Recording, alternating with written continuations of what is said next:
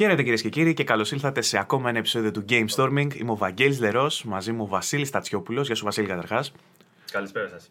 Και σήμερα καλεσμένος μας ο Δημήτρης Σάρλος. Και παιδεύτηκα πολύ για να βάλω σωστά τον τόνο, Δημήτρη. Καλώς ήλθες.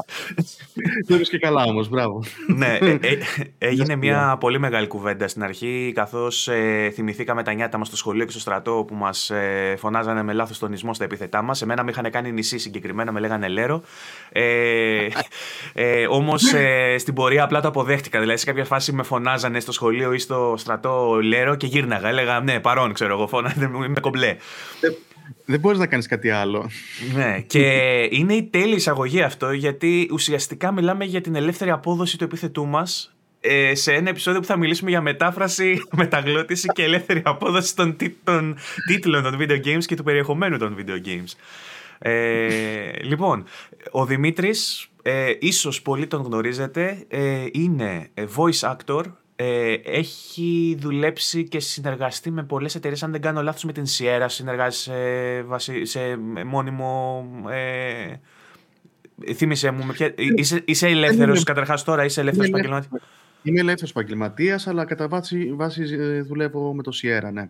Μπράβο. Ε, έχει ασχοληθεί με την ε, μεταγλώτηση ε, και έχει δώσει τη φωνή του και σε video games. Θα δούμε σε ποια. Θα μιλήσουμε για τη δουλειά του σε λίγο. Αλλά και σε anime και σε Disney Pixar movies, αν δεν κάνω λάθος, και σε live action σειρές που βλέπουμε ναι. να έρχονται μεταγλωτισμένες στα διάφορα κανάλια. Αν δεν κάνω λάθος πάλι ε, και το ε, την κανάλι της Disney φέρνει τέτοιες σειρές και στον τύπου Nickelodeon που φέρνει τα live action, τα teen ε, sitcoms. Ε, Disney Channel. Μπράβο. Λοιπόν, έχει ασχοληθεί πάρα πολύ με το συγκεκριμένο κομμάτι και είπαμε να κάνουμε σήμερα ένα αφιερωματικό podcast, μια εκπομπή που θα ασχολείται ακριβώς με αυτό. Στο παρελθόν είχαμε φέρει και τον Φωκιόν τον Χαροκόπο και είχαμε κάνει μια αντίστοιχη κουβέντα. Ήταν να είναι και σήμερα, αλλά οι προσωπικές οικογενειακές υποχρεώσεις δεν το επέτρεψαν. Όμως ο Δημήτρης, επειδή έχει δουλέψει και στα δύο πόστα, και στο voice actor ε, και ε, στο συντονιστικό ας πούμε μιας μετάφρασης μεταγλώτηση ενός παιχνιδιού, μπορεί να μας πει και από τα δύο κομμάτια της δουλειάς τις εμπειρίες του και να μιλήσουμε γι' αυτό. Ε, ίσως όχι τόσο ε, εμπειρικά όπως θα έχει και ο Φωκίων, αλλά κά, κάπως θα μπορώ να συμβάρω κι εγώ. Τέλεια. Ε, και έχει υπάρξει και στο παρελθόν και συνάδελφος γιατί από ό,τι είδα βλέποντας λίγο το CV σου έχεις γράψει και σε site από ό,τι είδα. Ε, ναι, για... πολλά χρόνια. Ναι. Ε, και, και άλλα πολλά. Γενικά μου πέταξε ένα link εδώ πέρα με το LinkedIn σου και βλέπω ότι όντως είσαι ένας άνθρωπος πολυμήχανος που έχει ασχοληθεί με πάρα πολλά πράγματα. Το βιογραφικό του είναι γεμάτο. Ε, και το, το μεγαλύτερο πάθος του υποθέτω όμως ότι είναι το voice acting, η ηθοποιία και τα σχετικά, έτσι. Ε, ναι, προφανώς. Γιατί είναι, ήταν η μεγάλη μου αγάπη από τότε που ήμουν γύρω 15, στα 15 με 16 χρονών. Αυτό το αποφάσισα ότι θέλω να κάνω. Ε, τώρα, ε, λέγαμε πριν να ανοίξουμε ότι ασχολείται και με ένα παιχνίδι που περιμένουμε να βγει, αλλά δυστυχώς δεν μπορούμε να μιλήσουμε γι' αυτό εκτενέστερα. Ε, δεν ξέρω αν επιτρέπεται να, πει, να πεις ότι δουλεύεις και για αυτό το παιχνίδι, ε, πέραν του τι έχει κάνεις σε αυτό. Δυστυχώς όχι, το συμβόλαιο δεν το επιτρέπει. Ωραία. Οπότε θα πούμε για παλιότερα παιχνίδια που έχεις δουλέψει. Εκτός αν δεν επιτρέπεται ναι. ούτε γι' αυτό. και φαντάζομαι από τη στιγμή που αναγράφεται το όνομά μου στα credits και αυτά, μπορώ να μιλήσω και να πω κάποια πράγματα. Διαφορετικά δεν θα μπορούσες να βρεις δουλειά, ξέρω εγώ. Θα πήγαινε σε κάποια συνέντευξη και θα σου λέγανε που έχεις δουλέψει στο παρελθόν και θα λες: Ε, δεν μπορώ να σας πω. αλλά θα στο ορκίζομαι ότι έχω ξαναδουλέψει στο παρελθόν. Κάνει πολλές δουλειές, αλλά. Αυτό το μεταξύ που είπες τώρα μόλις, ε, έχω παρατηρήσει ότι στα credits δεν γράφει. Είναι ανάλογα το παιχνίδι, να σου πω την αλήθεια. Π.χ. στο Medieval μας γράφουν στο site. Αν πας στο site της Sony και πας κάτω-κάτω, θα σου βγάλει το cast ε, του παιχνιδιού. Στο ε, παιχνίδι δεν θυμάμαι, γράφει. Νομίζω δεν γράφει. δεν νομίζω ότι το γράφει. Εγώ σε video games, σε παιχνίδι μέσα στα credits, έχω δει μία φορά μόνο να γράφει τα ονόματα στο Death Stranding, στο Director's Cut. Στο God of War νομίζω. Νομίζω στο, στο God of War γράφει, όπου έψαξα να βρω credits, λέει ότι έχεις συμμετοχή. Σε έχω δει δηλαδή σε site που λέει ότι έχεις συμμετοχή. Εγώ λέω μέσα στο παιχνίδι, ναι, μέσα ναι, στο ναι. παιχνίδι, στο τέλος του παιχνιδιού τερματίζεις και βγάζεις τα credits, ας πούμε, και γράφει τα ονόματα των ηθοποιών τους πρωτότυπης εκδοχής. Δεν γράφει όμως από κάτω στις άλλες γλώσσες ποιοι είναι. Νομίζω στο, και στον God of War δεν περνούσαν τα ονόματα κάπου εκεί πέρα στην εισαγωγή. Μπορεί να κάνω λάθος. Εκεί Λοιπόν. πέρα στην εισαγωγή περνούσαν για τους κεντρικούς όμως, έτσι. Ας πούμε για τον Κράτο, για τον Ναι. ε, Ατρέα. Όχι για τις πλέμπες εμάς που κάναμε γύρω-γύρω. Ε, ποιον, ρόλο έχει, ποιον ρόλο είχες, θυμάσαι, στον God of War, τι έπαιζες; Δεν είχα ρόλο. Έκανα, αν θυμάσαι στην αρχή, αρχή του παιχνιδιού που πο- πολεμάει τους μόνους ανθρώπους του παιχνιδιού, Ναι. ε, ο κράτος, ε, εκεί πέρα. Α, που είναι κάτι ανθρωποφάγη. Ναι, ναι, ναι, μπράβο, αυτός εκεί πέρα. Έναν Μάλιστα. από αυτούς. Ωραία. Ε, Δηλαδή στο παιχνίδι σκέψω ότι ηχογραφούσα κανένα 45 λεπτό ατάκες. Ε, όταν έπαιξε το παιχνίδι, άκουσα μόνο δύο. Εντάξει, κάτι λέει και αυτό όμως για το πόσο ξέρεις, proof, ε, proofing κάνανε για το τι μπορεί να μας χρειαστεί και τι όχι. Έχουμε ένα ασφαλές δηλαδή μέρος Νομίζω εγγραφημένο. ακριβώς, ναι, ναι, αυτός είναι ο λόγος. Ναι. Μμ. Να έχω Ε, ποικιλία. Που έκανες. αυτά που ηχογράφησες ήταν ο συγκεκριμένος χαρακτήρας μόνο ή έκανες και άλλους χαρακτήρες που κόπηκαν, ας πούμε, μετά; Όχι, όχι, μόνο αυτό. Μμ. Ε, οπότε ίσως να είχαν και διαφορετικό ρόλο, ας πούμε, ανθρωποφάγοι αυτοί και μεγαλύτερο ρόλο στην τελική ιστορία. ε, του 45 παιχνιδιού. λεπτά μάλλον όχι. Δεν νομίζω. Ε, Από, από τα lines που ηχογράφησες εσύ δηλαδή είχαν μόνο τύπου κραυγές και πολεμικές ιαχές και τέτοια δεν Ναι, είχαν. ναι, ναι. Κατέβασε την, ε, κατέβασε την ασπίδα, προσοχή, κάτι ε, νορβηγικά που δεν καταλάβαινα τι έλεγα, αλλά τα έλεγα. Ε, μ, αυτά. Δεν ήταν κάτι το ιδιαίτερο. Δηλαδή, σίγουρα δεν ήταν, cutscene- δεν ήταν cutscenes, ας πούμε. Ήταν μόνο gameplay. Ωραία. Ε, σε άλλα μεγάλα παιχνίδια που θυμάσαι, τα σημαντικότερα παιχνίδια που έχεις συμμετοχή και τα θυμάσαι; Ε, για μένα όλα είναι σημαντικά, να σου πω την αλήθεια. δηλαδή και το Last of Us ε, και το... Στο ε, και Detroit το επίσης. Medieval. Το Detroit είχε μόνο όχι στο μετάφραση. Detroit. Συγγνώμη, όχι στο Detroit. Στο Hidden Agenda, τα μπερδεύω. Είχες παίξει στο Hidden Agenda εκείνον τον Ναι. τύπο που είναι στα, σκο- στο σκοτεινό το σοκάκι που φορά ένα διάβροχο και τον ε, απειλείς με το όπλο. Ακριβώς, το οποίο δεν το έχω παίξει καθόλου το παιχνίδι, οπότε δεν ξέρω τι, ε, Δεν ξέρω ποιος τι είναι αυτός ο έγινε. τύπος. φάση με Όχι, αυτό. είναι, Ε, είναι, είναι β' ρόλος. Είναι απλά ένας από τους. Σου λέω εγώ τώρα τι έπαιξες, έτσι. Ωραία. είναι απλά ένας από τους μάρτυρες, ας πούμε, που έχουν πληροφορίες και πάει αστυνομικό η Ξανθιά και του. Ξανθιά νομίζω είναι και τον, τον στριμώχνει και γίνεται έτσι ένα beef που του λέει: Έλα, ξέρασε τα όλα. Και άμα δεν το παίξεις καλά, αυτός πυροβολάει ή τον συλλαμβάνεις. Ή... Έχει τέλος πάντων κάποιες ε, Ναι, ναι, ναι. εκβάσεις. Θυμάμαι σε κάποια σημεία που ε, είχε μόνο αντιδράσεις στο το κλιπ που ακούγαμε και λέμε τώρα σου τον χτυπάνε και κάνει ας πούμε και αυτά ή τρέχει και κάτι κάνει άλλο και απλά εγώ τα έκανα και δεν είχα Ναι, Και αυτό που λες- κάποιο λες context. τώρα, Έχω απορία πάνω σε αυτό κιόλας, παιδί μου. Γιατί ας πούμε, λες πριν ότι έπαιζες στους ανθρωποφάγους. Και οκ, εντάξει, εκεί ήταν μάχη, ας πούμε, δεν ήταν καν cutscene. Ωραία, είναι εύκολο να καταλάβεις τι συμβαίνει. Είναι κάτι τύποι που παίζουν ξύλο. Σε περίπτωση την άλλη όμως, για παράδειγμα, τώρα που λέμε για αυτόν τον τύπο, που εγώ δεν το έχω παίξει παιχνίδι, δεν ξέρω τι είναι αυτός ο τύπος, ούτε εγώ. Αλλά ε, εσύ ως ε, voice actor που κάνεις τη μεταγλώτηση εκείνη τη στιγμή, δεν ξέρεις τι συμβαίνει. Έστω Υπάρχουν, περίπου. σημ- υπάρχουν σημεία, υπήρχαν σημεία που είχα βίντεο ε, και έβλεπα τι γίνεται, αλλά υπάρχουν και κομμάτια πολύ συχνά τα οποία δεν έχεις ε, βίντεο. Έχεις μόνο voice clip, το οποίο Άρα, πατάς εκεί πέρα δεν- πάνω. Ναι, σου λέει δηλαδή ότι αυτός ο τύπος λέει αυτά ανεξάρτητα με το context. Δεν ξέρεις ποιος είναι αυτός ο τύπος, τι συμβαίνει. Αυτό μπο- μπορεί να υπάρχει στις σημειώσεις που έχει ο σκηνοθέτης, ε, αυτό, και να, στο, να σου πει, ας πούμε, δηλαδή, όταν κάναμε... Δεν κάνετε Ε, κάποιο είδους briefing, ας πούμε, ότι μαζεύεστε και σας δίνουν έναν φάκελο που έχει μέσα τον χαρακτήρα σας με πληροφορίες για αυτόν και... Όχι. Όχι, αυτή, τη- αυτή τη δουλειά την κάνει ο σκηνοθέτης πριν ε, αρχίσει η ηχογράφηση. Δηλαδή, τι ρόλο είναι. Καταρχάς, αυτό γίνεται από το δοκιμαστικό, από την αρχή. Ρε Όταν παιδί μου, συμφωνώ για να το για να δοκιμαστικό, φτάσεις εσύ ο ίδιος στη μέθεξη δεν πρέπει να έχεις κάποιες πληροφορίες για να χτίσεις σαν ηθοποιός μέσα στο μυαλό σου το προφίλ αυτού που πας να κάνεις act. Αυτό σου λέω ότι αυτή τη δουλειά την κάνει ο σκηνοθέτης. Δηλαδή, ο σκηνοθέτης έχει τη δουλειά να σου πει τι είναι αυτό που θα κάνεις, τι ρόλος είναι, ε, ε, ε, τα βιώματά του και αυτά υπάρχουν. Δηλαδή, ας πούμε και στο. Μου είχε κάνει τεράστια εντύπωση στο Distraction All Stars. Που, η χαρακτε- που δεν είναι ένα παιχνίδι να πεις ότι, θέλει, ότι έχει ανάγκη από story, ας πούμε, να εξηγήσεις. Είχαν όμως οι χαρακτήρες είχαν ένα τρομερό προφίλ από πίσω για να εξηγήσεις τον ηθοποιό ε, τι είναι αυτός ο ρόλος που θα κάνει. Και λογικό, γιατί άμα σου δώσουν ένα χαρακτήρα στο συγκεκριμένο παιχνίδι, για παράδειγμα, που λες, και σου πούνε ότι πες αυτό, δεν, μπορεί αυτός ο χαρακτήρας να είναι χίλια δύο πράγματα. Δεν είναι το ίδιο. Χωρίς να ξέρεις. Γιατί έχει όντως ένα backstory. Εντάξει, το backstory δεν είναι αφήγηση όντως, αλλά ο κάθε χαρακτήρας έχει όντως. Το θυμάμαι και εγώ δηλαδή. Mm. Έτσι, ένα background ότι είναι ο τάδε και κάνει το τάδε. Ναι, έχει μια ταυτότητα. Εσύ ως οποίο είσαι καλυμμένος με αυτό όμως, με το να κάτσει ο σκηνοθέτη και να σου πει: Θέλω να μου παίξεις έναν άνθρωπο ο οποίος είναι, ξέρω εγώ, καταβεβλημένος γιατί έχει περάσει τα χίλια μύρια στη ζωή του και είναι στεναχωρημένος γιατί έχει χάσει τη γυναίκα του. Δεν φωτογραφίζω τον κράτος τώρα, απλά κάποιος μου έρχεται στο μυαλό. Ε, είναι ο χειρότερος πατέρας που υπάρχει εκεί έξω και άλλα τέτοια, ρε παιδί μου. ε, σου, σου αρκεί εσένα αυτό, ρε παιδί μου, ή θα θέλεις να διαβάσεις ίσως από τον ίδιο τον director, δηλαδή να σου στείλει ένα briefing ο Barlog ο ίδιος, το, το ίδιο που έδωσε στον, στον voice actor τον ξένο για να τον βάλει στο πετσί του ρόλου. Δεν θα ήθελες κάτι τέτοιο; Κοίτα, νομίζω ότι ο σκηνοθέτης αυτά έχει διαβάσει. Δηλαδή, το, αυτά είναι επίσημα έγγραφα της. Ε, ε, Οπότε της για λόγους απορρίτου δεν σας τα δίνουν. Όχι ότι δεν θέλουν να σας τα δώσουν. Απλά για να μην διαρρεύσει κάτι παραπάνω.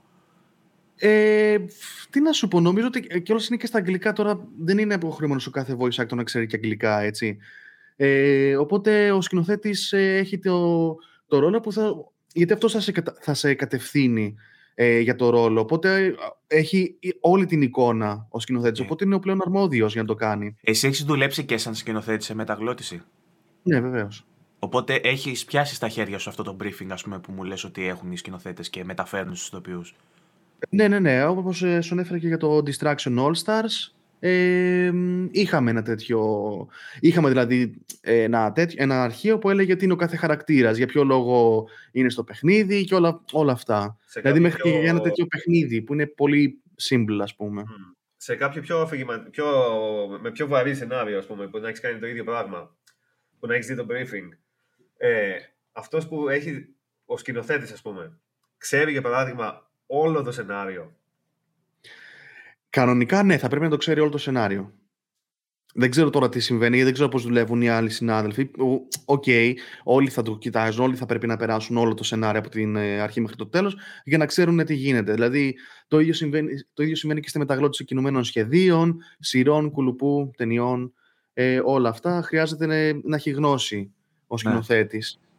Οπότε σίγουρα τουλάχιστον με αυτούς που έχω συνεργαστεί, όλοι ξέρω ότι το κάνουν αυτό. Δηλαδή, όλοι κοιτάζουν τι, με τι πράγμα είναι, τι έχουν ε, στα χέρια τους. Έχετε δείγμα ως reference, ως αναφορά από την ε, ξένη μεταγλώτηση, την ξένη, α, ε, πώς θα το πω μάλλον, ερμηνεία; Εννοείται.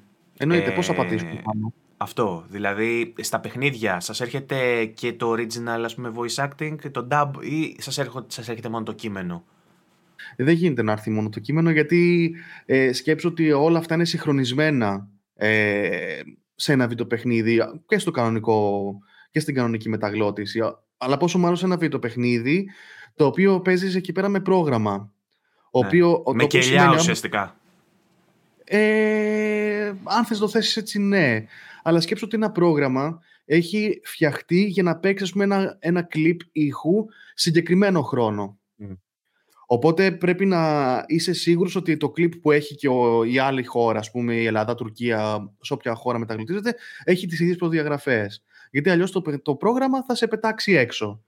Θα βγάλει κάποιο error, δεν ξέρω εγώ τι μπορεί να συμβεί. Και με το lip sync δεν έχεις τέτοιο θέμα; Ότι δηλαδή μπορεί να βγάλεις μια πιο μακρόσυρτη πρόταση στα ελληνικά, ενώ είναι κάτι κοφτό στα αγγλικά και χάνεται το lip sync, ας πούμε; Αν έχεις βίντεο, αυτό το βλέπεις.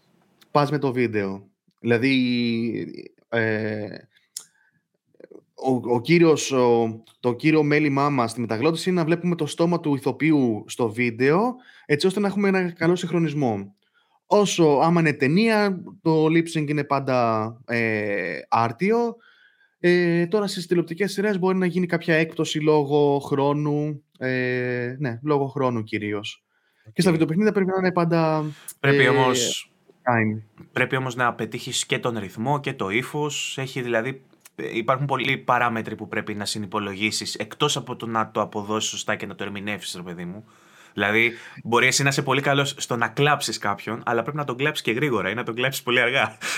Ε, θα σου πω ότι όλα αυτά που είπες, ο ρυθμός, ε, την άλλη λέξη, το ρυθμό που, που είπες, δεν θυμάμαι, ε, όλα αυτά εμπεριέχονται μέσα στην ερμηνεία.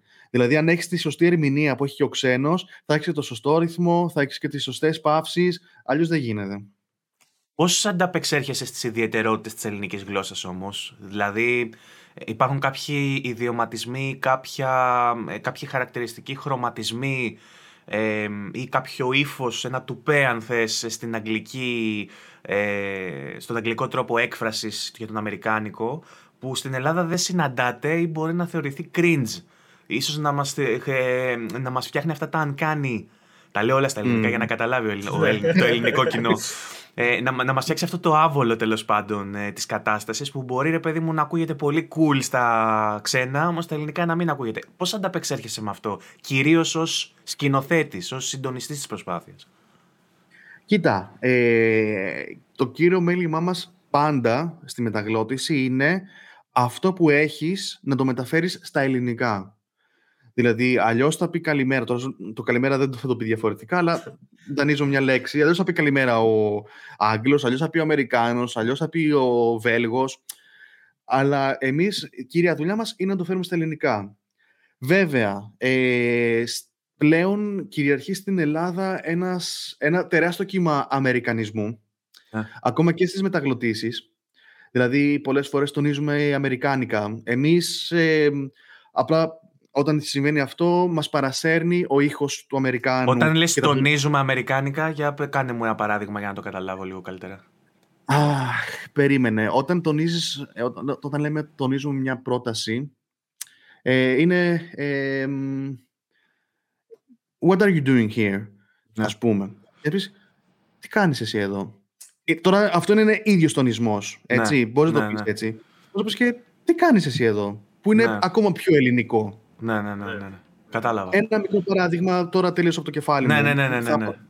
Αν τέλος πάντων, εκείνη στιγμή. Είπες ότι υπάρχει τέλος πάντων. Για να μην σου κόψω τον ηρμό, τη ροή σου, είπες για, για έναν Αμερικανισμό που υπάρχει τέλος πάντων. Τι ήθελες να πεις γι' αυτό; Ε, όχι μόνο στις, ε, στο, στη γλώσσα, αλλά και στον τρόπο που μιλάμε. Δηλαδή, όχι πέρα από τις αγγλικές λέξεις, έχουμε και τον ε, αμερικάνικο τονισμό ε, πλέον στη ζωή μας. Λόγω κακής μεταγλώτησης που, δεν τα, που τα αφήνουν και περνάνε ή λόγω των ε, πολλών ε, αμερικάνικων σειρών που βλέπουμε στην τηλεόραση. Και περνάνε πάρα, πάρα πολλά τέτοια. Δηλαδή και εγώ ε, και σαν μεταφραστής δηλαδή συναντώ πάρα πολλές φορές μεταφράσεις που έκανα και στο παρελθόν και μετά μου είπαν, ας πούμε, ξέρεις τι, αυτό είναι Αμερικανιά, ας πούμε, δεν το λέμε στα ελληνικά. Π.χ. you saved the day. Δεν λες ποτέ έσωσα τη μέρα στα ελληνικά, λες έσωσα την κατάσταση. Ή Βασικά δεν το λες καθόλου αυτό. Λες, ξέρω εγώ. Ε, τη γλιτώσαμε, ξέρω εγώ, τέτοια φάση, ναι. Ναι, ναι, ναι. Σου λέω ένα παράδειγμα. Ε, τη γλιτώσαμε, δεν θα φτάσει ποτέ στα χείλη των ξένων ναι, ναι. για να πει ότι τη γλιτώσαμε. Γιατί θα ε, ε, εκεί, εκεί θα χρειαστεί έναν άλλον σκηνοθέτη για να πάει να μεταφέρει στο ξένο το. να το μεταφέρει ικανοποιητικά. ναι, αυτό πάντως πολλές φορές πετυχαίνουμε. Όντως, πετυχαίνουμε πολλές φορές να μιλάει κάποιος και να ακούς πράγματα τα οποία καταλαβαίνεις ποια ήταν η original μετάφραση. Ναι, ναι. Γιατί είναι, είναι λίγο κυριολεκτική η μετάφραση και ε, αυτό αυθαίρετα μας έχει κάνει εμάς ως reviewers που το βλέπουμε αυτό ε, να... Νομίζω ακούω τη φωνή μου. Ε, ίσως έχεις πολύ δυνατά τα ηχεία σου. Sorry άμα σε... Ναι, ναι, sorry. Περίμενα, το, το φτιάξω, το φτιάξω. Λοιπόν, ε, εντάξει δεν κόβουμε τίποτα εδώ πέρα, θα μπει και αυτό να ξέρεις και η φωνή μου και διπλή η φωνή μου θα μπει μέσα, είμαστε τόσο επαγγελματίες. Ε, είναι άκουπο το, το podcast να ξέρεις από Discord δεν ξέρω πάρα πολύ καλά, οπότε... δεν πειράζει, δεν πειράζει. Ε... Ωραία, το μίκρινα λίγο. Ωραία, εντάξει, μια χαρά. Ε, τι έλεγα; Λέγαμε και τα αμερικάνικα γενικά. Ότι από τις μεταφράσεις έχουν περάσει πολλά και... Εγώ ας πούμε θέλω να πω ότι υπάρχουν πολλές λέξεις που χρησιμοποιούνται πλέον Α πούμε, το cringe. Α, ναι, συγγνώμη, συγγνώμη, Βασίλη, συγγνώμη, το θυμήθηκα. Ε, είπα ότι γίνονται πολύ κυριολεκτικά. Κράτησε το αυτό θες να πεις. Είπα ότι γίνονται πολύ κυριολεκτικά και εμείς ως reviewers αυτό που καταλαβαίνουμε είναι ότι σας έχουν δώσει, ρε παιδί μου, ε, ένα κείμενο ή κάποιους όρους και σας έχουν ζητήσει να δώσετε στεγνά την ε, μετάφραση σαν να μπαίνω στο Google Translate ή στο Urban Dictionary, ξέρω εγώ, και να βλέπω κατευθείαν την μετάφραση χωρίς να σας έχει δοθεί μια σχετική ε, ελευθερία, μια ποιητική αδεία, αν θες, να ζωγραφίσετε λίγο, να φτιάξετε, να το φέρετε λίγο στα ελληνικά τα μέτρα.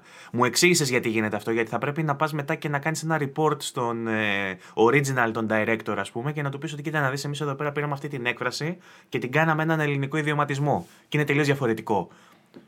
Θα σου δώσω ένα, ένα παράδειγμα πολύ χαρακτηριστικό που το θυμάμαι και ακόμα γελάω.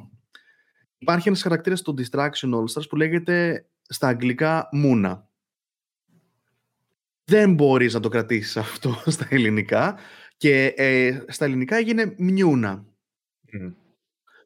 Να θυμίζει και να μην είναι κάτι άλλο. Αυτό έγινε για αυτό Προφανώς. το λόγο. Προφανώς. Και καλός μάλλον γιατί ναι. Εντάξει, δηλαδή, τον παίχτη, της, τον παίχτη της Λα Κορούνια που τον λένε Μουνίτις, δηλαδή έπρεπε να τον αλλάξουμε το όνομα του που είμαι δηλαδή, για να μην... Εντάξει, το δεν σημαίνει κάτι και δεν είναι σημαντικό, ας πούμε, αυτό το πράγμα. Ναι, OK. Okay. Δεν, αλλάζει, δεν αλλάζει το, το χαρακτήρα, ούτε το... Ε, δεν είναι το κάτι τόσο σημαντικό, για μένα τουλάχιστον.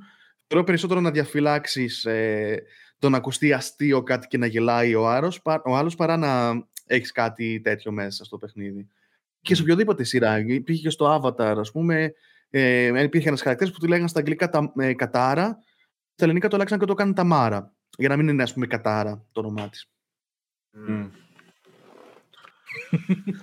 Ωραίο. Ε, υπάρχουν βέβαια και πιο. Ε, το, το, το Luffy στο One Piece, γιατί την Μπράβο, μπράβο. Αυτό νομίζω, έχω την εντύπωση ότι έγινε ε... Όχι μόνο τον Λούφι εντωμεταξύ, όλους τους χαρακτήρες. Λούφι αρχικά, αρχικά έστω, ναι. Ε, και Black Jack, ναι, ναι. η Bonnie, όλα αυτά. Έχω την εντύπωση, παλιότερα, ε, δίνανε, τώρα δεν ξέρω, το, δεν έχει τύχει να πέσει στο χέρι μου κάτι τέτοιο. Ε, ένα, τέλος πάντων, ένα PDF, ας το πούμε, ένα βιβλίο, το οποίο σου είχε μέσα ώρες πληροφορίες της σειράς, τα ονόματα, και σε κάποιες φάσεις σου είχε και προτινόμενα εναλλακτικά ονόματα. Mm. Οπότε φαντάζομαι μπορεί να γίνει κάτι τέτοιο σε αυτή την περίπτωση. Ότι να έχει σκεφτεί ήδη η εταιρεία κάποια εναλλακτικά ονόματα για το για διεθνές ε, market. Ναι. Ε, υπάρχει ολόκληρη μια διαφορετική σχολή εντωμεταξύ εκεί, την οποία καλά-καλά δεν έχουν καταφέρει να κάνουν master οι Άγγλοι και οι Αμερικάνοι ε, για, το, για την Ασιατική. Δηλαδή το να μεταφέρεις ένα άνιμε στα δυτικά στάνταρντ είναι ακόμα πιο δύσκολο από το να μεταφέρεις ε, μια αμερικάνικη σειρά ή ένα αμερικάνικο παιχνίδι ε, στα ελληνικά. Φαντάσου λοιπόν την ακροβασία που πρέπει να κάνεις για να φέρεις ένα άνιμε από τα Ιαπωνικά στα ελληνικά. Και δεν το ρωτάω τυχαία γιατί το έχεις κάνει και αυτό. Ε, και νομίζω ότι το, είναι ίσως από τα μεγαλύτερα μεράκια σου το να μεταγλωτίζεις ε, άνιμε. Ε, εννοείται. Είμαι ανιμάκια από μικρός, ας πούμε. Ε, Πες μας λίγα και γι' αυτό. Δηλαδή, είμαι λάτρευα πάντα και τα Pokemon, Digimon, ε, ακόμα και τα πιο παλιά, Καμπαμαρού, ε, που ήταν τελείως σάπια, ας πούμε, σαν... Ε, Ο παππούς πέθανε. Ε, Μακαρονάδα. Ακριβώς. Τηγανιτέ καραβίδες και όλα αυτά. Ναι. ε, νιώθω πολύ τυχερός που το έχω καταφέρει αυτό. Δηλαδή, έχω δουλέψει σε μερικά άνιμε ε, επίσημα στα ελληνικά. Digimon, ε, Pokemon. Yokai Watch, Pokemon, εννοείται Pokemon με τρέλα. Στα Pokemon τι κάνεις; στα Pokemon στην καινούργια σεζόν κάνω τον ε, συμπροταγωνιστή του Ash. Είναι δύο το, παιδιά το και ταξιδεύουν σε όλο το... Ακριβώς, ναι.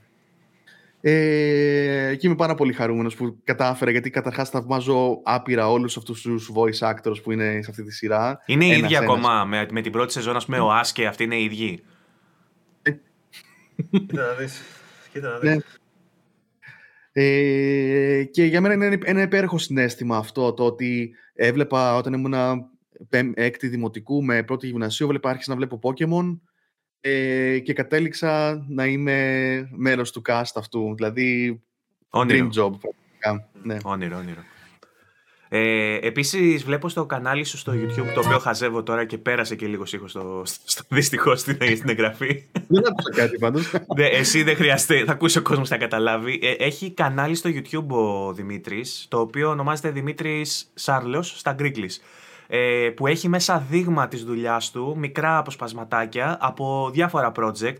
Κάποια από αυτά ίσως να είναι επίσημα, δεν ξέρω ακριβώς τώρα τι παίζει, και κάποια από αυτά είναι και δικά σου project που τα δειγματίζεις, έτσι. Ναι, ναι, ναι. Ε, μέσα σε αυτά βλέπω και κάποια όπως ξέρω εγώ The Garden of Words ή ε, πιο ταινίες έτσι και με γιαζακικές, mm. ghibli παραγωγές κτλ. Ε, κάτι που λείπει η αλήθεια είναι, δεν το βλέπουμε πολύ. Νομίζω μόνο το Spirited Away και το Princess Mononoke έχει γίνει μεταγλώτηση, δεν θυμάμαι άλλο. Έχουν γίνει και άλλα του Ghibli. Και το Princess Mononoke έχει γίνει και το κινούμενο κάστρο. Ωραία, ε, Howl's Moving Castle. Ακριβώς. Αυτό είναι στα ελληνικά, αυτό. Κινούμενο κάστρο. Κινούμενο κάστρο. Ναι, ναι, ναι. Το κινούμενο κάστρο του Χάουλ, ας πούμε. Το Spirited, το κινούμενο- το Spirited Away πώς λέγεται, κάπως αλλιώς λέγεται όμως. CD Κάτι στην τα- χώρα των θαυμάτων. Αυτό ήταν λίγο παράξενο. Που δεν είναι ακριβώς η χώρα των θαυμάτων, υπάρχει όμως... Ε, το- Παραπέμπει είναι- αλλού επίσης, βέβαια. Δηλαδή, ο- πολλοί κόσμοι μπορεί να νόμιζε ότι έχει κάποια σχέση με την Αλίκη. Με την στο Αλίκη, μάλλον. ναι. Ενώ είναι τελείως. καλά, ε, μεγάλη παρένθεση αυτό και ξεφεύγουμε λίγο από την Τέλος κουβέντα. Αλλά μου αρέσει πολύ αυτή η κουβέντα. Πόσο θεός ο Μιαζάκη με αυτό που έχει κάνει με το Spirited Away. Δηλαδή, αυτή η αλληγορία με το εμπόριο λευκής σαρκός και με τη μαστροπία και με το τέτοιο που το έχει ρίξει μέσα σε αυτό το κόνσεπτ με το κοριτσάκι. Οι αλληγορίες, όλες, Εντάξει. άμα κάτσεις να ψάξεις τι παίζει από πίσω, είναι απίστευτο. Δηλαδή, είναι Disney για ενήλικες το, το Studio Ghibli, ό,τι πρέπει. Νομίζω Λοιπόν. ότι είναι από, του- είναι από τους μεγαλύτερους της Ιαπωνίας και χαίρει εκτίμηση σε όλο τον κόσμο ευτυχώς. Ναι, είναι ναι, όντως ναι. καταπληκτικό, οι καταπληκτικές οι δουλειές που βγάζει. Ναι, ναι, πραγματικά. Ε, Εγώ Επισήμω. Νόμιζα έτσι πως μου- Έτσι όπως μου το πες, νόμιζα θα- ότι θα αρχίσεις να λες για τις, μετα... με τις- για τις μεταφράσεις των ε, τίτλων στα ελληνικά. Έτσι όπως το- όχι, όχι, όχι, όχι. Ήθελα, ήθελα να κάνω μια παρένθεση για να μιλήσω για το μεγαλείο αυτών των ε, άνιμε, Ναι, για, ναι, να, ναι. για να καταλάβουμε και γιατί έχει σημασία να τα δούμε στα ελληνικά. Γιατί θα ήθελα, ας πούμε, το δικό μου το παιδί, αν ποτέ κάνω, δεν το έχω στα μέσα σχέδια, να μεγαλώσει, ας πούμε, στο Studio Ghibli. Ε, και να έχει τη δυνατότητα να το δει στα ελληνικά αυτό το πράγμα σε μικρή ηλικία, ρε παιδί μου. Γιατί και εγώ τα εκτίμησα, αλλά έφτασα 20 χρονών για να τα δω, ας πούμε. Μμ. Ε, Δεν θα... να πούμε όμως και του και τους τίτλους στα ελληνικά. να πούμε και γι' αυτό, ρε Βασίλη, αν Να αυτός πούμε. είναι ο καημός σου. Αλλά να, να πούμε, πούμε ας όμως πούμε. και για τα παιχνίδια για τους τίτλους. Γιατί εγώ το έχω απορρεί αυτό το πράγμα. Πραγματικά παίζοντα το Death Stranding, ας πούμε, που μέσα είχαν μεταφράσει διάφορα πράγματα. Τα οποία θα μπορούσες να πεις ότι θα μπορούσε να μείνουν και μετάφραστα. Απορρεί μετά γιατί δεν μεταφράζουν και τον τίτλο. Αλλά Αυτό νομίζω έχει να κάνει, δεν είμαι σίγουρος, δεν το γνωρίζω, αλλά έχει να κάνει με το εμπορικό όνομα. Και με το αυτό φαντάζομαι είναι license. και εγώ, χαρά. Γιατί αλλιώς νομίζω θα το είχαν μεταφράσει ήδη. Ε, Έχω νομίζω την πως εντύπωση. ναι. Ας πούμε στο Uncharted έχει μεταφρασμένο υπότιτλο, ας πούμε, το τέλος ενός κλέφτη. Π.χ. Μμ. Το, το Uncharted μένει ως Uncharted, Μμ. ας πούμε. Ε, Τι, πώς θα το- ο, ο ανεξερεύνητος; Θα ήταν λίγο δύσκολο. είναι αλήθεια. Το Death Δεν Stranding, ξέρω ας και εγώ πούμε, πώς θα το... Ο αχαρτογράφητος. Αχαρτογράφητος είναι, ναι. Ε, νομίζω ότι θα Εντάξει, έπρεπε να ο ξεφύγεις από σημαδεμένος αυτό. πούλησε πάντως. Λες ο σημαδεμένος και το έχεις ακόμα. Οκ, ναι. Κοίτα, νομίζω ότι μ, αυτό το θέμα με τους, με τους τίτλους και, και, και για αυτό κόλλα και για τη μετάφραση ε, και τη μεταγρότηση και των υποτίτλων τη μετάφραση. Το θέμα είναι ότι αυτό που δεν καταλαβαίνει ο κόσμος είναι ότι γίνεται πάντα απόδοση στα ελληνικά. Δεν μπορείς να έχεις α, μετάφραση αυτό λέξη γιατί ακούγεται περίεργο. Κάποιο, πολλά πράγματα θα ακουστούν περίεργα στα ελληνικά Ναι, ναι. άμα τα μεταφράσεις έτσι. Για παράδειγμα, Οπότε, είχε γίνει πρόσφατα, είχα δει πολλές, σε πολλά σημεία στο ίντερνετ συζήτηση για το Witcher. Που το είχαν μεταφράσει ο ηγητευτής. Και Ναι. είναι σωστό και είναι, είναι και σωστό και είναι και μια λέξη που τελικά πώς θα λεγόταν. Δηλαδή, αν με, με δεδομένο ότι πρέπει να μεταφραστεί, τι Ναι, ναι. περίμενες να βάλουν, στη- τι, τι λέξη περίμενες; Είναι μια λέξη που ακούγεται και cool, όπως και το Witcher, ας πούμε, και είναι και σωστή. Και Άρα, το ποιο είναι το πρόβλημα; γητευτής είναι ένας τίτλος επίσης που θα το βλέπει η γιαγιά μου στον τηλεθεατή και θα έλεγε Ωραίο πρέπει να είναι αυτός. Κάτσε να το δω. Κοίτα, νομίζω αυτό έχει να κάνει, το, ειδικά το θέμα του γητευτή, ε, επειδή το είχα ψάξει για να δω τι παίζει, κυρίως εμπνεύστηκαν από το πρωτότυπο για το, για το, α- για το ελληνικό. Δηλαδή από το, είναι πολωνικό, δεν θυμάμαι τι. Ναι, ναι. Και από εκεί πέρα δηλαδή πήραν, ε, γιατί δεν το λένε Witcher οι Πολωνοί, το λένε κάπως αλλιώς και από εκεί πέρα το πήραμε εμείς και έκαναν τα βιβλία μετά η Μμμ. σειρά, η μετάφραση της σειράς. Νομίζω θα μου λέγεις, δεν ξέρω τώρα, είμαστε πόσο, πόσο Peggy έχουμε εδώ πέρα, Peggy 12, πόσο... ε, έχουμε Peggy 40 συγκεκριμένα, να σου πω. με βάση τα demographics μας βλέπουν άνθρωποι που είναι 30 χρονών και πάνω. Οπότε μιλάς ελεύθερα. Μπορείς να πεις ακόμα και για. Τι να σου πω τώρα, να πεις για το Woodstock και να σε καταλάβουν. Δεν έχει να. Όχι, εντάξει, επειδή είχε γίνει ε, μεγάλο trend μια λέξη κακή, ας το πούμε έτσι, στο, από το Witcher, που ήταν απλά η Ο μετάφραση πυρο- του Ο πυροκαριόλης, ψεύδου. λες τώρα. Αυτό, ακριβώς, για να μην το πω εγώ, μπράβο, ευχαριστώ. Που- Πυροκαριόλης. αυτό, Είναι και αυτό μικρή έχει, παιδιά, έχει είναι. ενδιαφέρον αυτό το πράγμα. Γιατί, ας πούμε, η συγκεκριμένη λέξη για παράδειγμα, εκτός από το ότι ήταν όντως σωστή μετάφραση Στο, δηλαδή αυτό είπε ουσιαστικά. Και επίσης ήταν ταιριαστό στο ύφος. Γιατί το ύφος που είχε αυτό το, σε αυτό το σημείο και γενικά η σειρά ήταν λίγο έτσι καβαλατζίδικο. Δεν ήταν, ας πούμε, mm. Love of the Rings, ε, High Elf που βγαίνει και λέει Ήρθε ο Καριόλης. Ξέρω εγώ. δηλαδή, γιατί να μην το πει, δεν καταλαβαίνω. Επειδή στα ελληνικά σου ακούγεται σε ένα κάπως. Ναι, αυτό είναι το νόημα τελικά. Mm. Που λέμε ναι, δηλαδή ότι μας ακούγεται κάπως. Η μόνη Εντάξει. περίπτωση που μου, είχε, που μου είχε τύχει εμένα σε video game να μου ακούγονται όντως πολλά πράγματα κάπως, αλλά δεν μπορώ να φανταστώ πώς αλλιώς θα μπορούσε να γίνει αυτό, ήταν στο Death Stranding. Δηλαδή. Ναι. Δεν ξέρω πώς θα μπορούσε να γίνει διαφορετικά αυτό το πράγμα. Ήταν τόσες πολλές έχω... μέσα και όλα αυτά τα πράγματα που. που είχε, και, είχε και συμβολισμούς και ολόκληρα ονόματα είχαν ας πούμε, τη σημασία τους. Δηλαδή το, το, το ότι λεγόταν Sam Bridges mm. ε, ή Porter ναι. ή οτιδήποτε. Και πώς, πώς, πώς, πούμε, και, δηλαδή. ναι, και, και πώς το συνέδε αυτό με, τη, με την εισαγωγή του παιχνιδιού που αν την έβλεπες στα ελληνικά λίγο σε πέταγε από τα πρώτα δευτερόλεπτα έξω που σου έλεγε ότι σύμφωνα με την τάδε ε, ερμηνεία της ζωής υπάρχει ο σπάγκος και υπάρχει το έτσι και υπάρχει το αλλιώς και αυτά όταν μαζί. Δηλαδή στα ελληνικά από τα πρώτα δευτερόλεπτα έχεις φύγει, το έχεις χάσει. Ε, ε, εκεί νομίζω ότι επεμβαίνεις πάρα πολύ στο δημιουργικό κομμάτι. Δηλαδή σε αυτό που οραματίστηκε ο Kojima έχεις επέμβει μπαμ. Ναι, αλλά να πούμε ότι κάποιος που δεν ξέρει αγγλικά ε, δεν νομίζω ότι θα έχει κάποιο πρόβλημα με αυτό το πράγμα. Δηλαδή, ή που ξέρει αγγλικά όχι αρκετά καλά ώστε να καταλάβει τι λέει αυτό το παιχνίδι μέσα, νομίζω ότι θα, θα προτιμούσε ακόμα και να είναι λίγο παράξενα ας πούμε, οι ορολογίες και αυτά από το να κάτσει να ασχοληθεί με το original και να μην καταλαβαίνει τα μισά. Ναι. Και επίσης νομίζω ότι εμείς μας φαίνεται παράξενο επειδή έχουμε συνηθίσει να βλέπουμε τέτοια. Δεν υπάρχει, ας πούμε, ελληνικό sci-fi mainstream blockbuster για παράδειγμα. Οπότε έχει συνηθίσει να βλέπεις τέτοιες αναλογίες στα αγγλικά. Cyberpunk, ας πούμε, ή ξέρω εγώ. Ε, υπάρχουν δύο. Υπάρχουν δεν θα δύο... στα ελληνικά μεταποκαλυπτικό κόσμος. Σου φαίνεται λίγο παράξενο, αλλά κάποιος που δεν βλέπει τέτοια ή που δεν ξέρει αγγλικά, Νομίζω θα το εγώ το λέω πάντως. Το μεταποκαλυπτικό το λέω σαν. Ναι, ε, και εγώ το λέω, αλλά κατάλαβες τι θέλω να πω. Ότι, ότι πολλοί κόσμοι του φαίνεται λίγο παράξενο. Ότι, γιατί δεν λες πώς θα απόκαλυψη, αφού έτσι λέγεται, σου λέει ο άλλος. Αλλά... Υπάρχουν δύο προσεγγίσεις. Υπάρχουν, δύο... Έτσι, ναι. Υπάρχουν δύο προσεγγίσεις στο πώς θα δεις μια μετάφραση, μια μεταγλώτηση. Υπάρχει το κομμάτι του accessibility, που δεν μπορούμε σε καμία περίπτωση να αμφισβητήσουμε το γεγονός ότι υπάρχουν άνθρωποι μεγάλοι σε ηλικία ή μικροί σε ηλικία ή χωρίς γνώση αγγλικών, οι οποίοι υποφελούνται από όλο αυτό και αποκτούν πρόσβαση σε pop κουλτούρα, που είναι πολύ σημαντικό και εμείς το επισημαίνουμε σε όλα μας τα reviews. Είτε είναι καλή η μετάφραση και η μεταγλώτηση, είτε δεν είναι. Πάντα γράφουμε ότι είναι σημαντικό που γίνεται και μπράβο για τους λόγους του accessibility. Και είναι μια άλλη κουβέντα και μια διαφορετική προσέγγιση να δούμε αν γίνεται αποτελεσματικά, αν γίνεται σωστά, αν αποδίδει όπως πρέπει το παιχνίδι, αν δικαιώνει τον δημιουργό του δηλαδή και μεταφέρει το, το όραμα και την αρχική ιδέα του δημιουργού, ε, είναι μια άλλη κουβέντα. Α πούμε τώρα, αν ρωτήσεις τον Kojima, του πεις: Κοίτα, εμείς το κάναμε έτσι, πιστεύεις ότι το μετέφερε στο μήνυμά σου σε κάποιον που δεν ήξερε αγγλικά. Δεν ξέρω αν θα σου πει ο Kojima ναι. Από την άλλη, αν ρωτήσουμε τον Kojima αν πιστεύει ότι, με, ότι το μετέφερε στα αγγλικά το αυτό που θέλει να, να μεταφέρει, δεν ξέρω πάλι αν θα μπορέσει να απαντήσει. Θα σου πει ναι, γιατί είναι Ιάπωνος και είναι και λίγο. Είναι ευγενικός. Ε, είναι ευγενικός και σου πει Ναι, βεβαίως. Αριγκάτο, κοτζεμαστά και τέτοια. Ακριβώς, ακριβώς. Ε, πριν που ήθελα να πω κάτι που λέγαμε πάλι γι' αυτό, ότι κάποια στιγμή είπε ο Βαγγέλης για το cringe και έτσι το σκεφτόμουν, ότι πλέον είναι πάρα πολλές λέξεις που χρησιμοποιούμε στα αγγλικά. Και υπάρχει κόσμος, έχω συζητήσει με κόσμο δηλαδή, που θεωρεί ότι θα έπρεπε να μείνουν έτσι κάποιες λέξεις. Ότι ας πούμε η λέξη cringe συγκεκριμένα έχει τύχει να συζητήσω για αυτό το πράγμα. Ότι η λέξη cringe χρησιμοποιείται τόσο ευρέω πλέον, που είναι πιο εύκολο να καταλάβει κάποιος τι εννοείς όταν λες cringe, παρά να το μεταφράσεις με κάποιο τρόπο. Υπάρχει μια λέξη η οποία είναι πολύ αστεία. Ετερο. Δεν Κάτι είναι με... ακριβώς ετεροτροπή, δεν είναι ε, ακριβώς το ίδιο.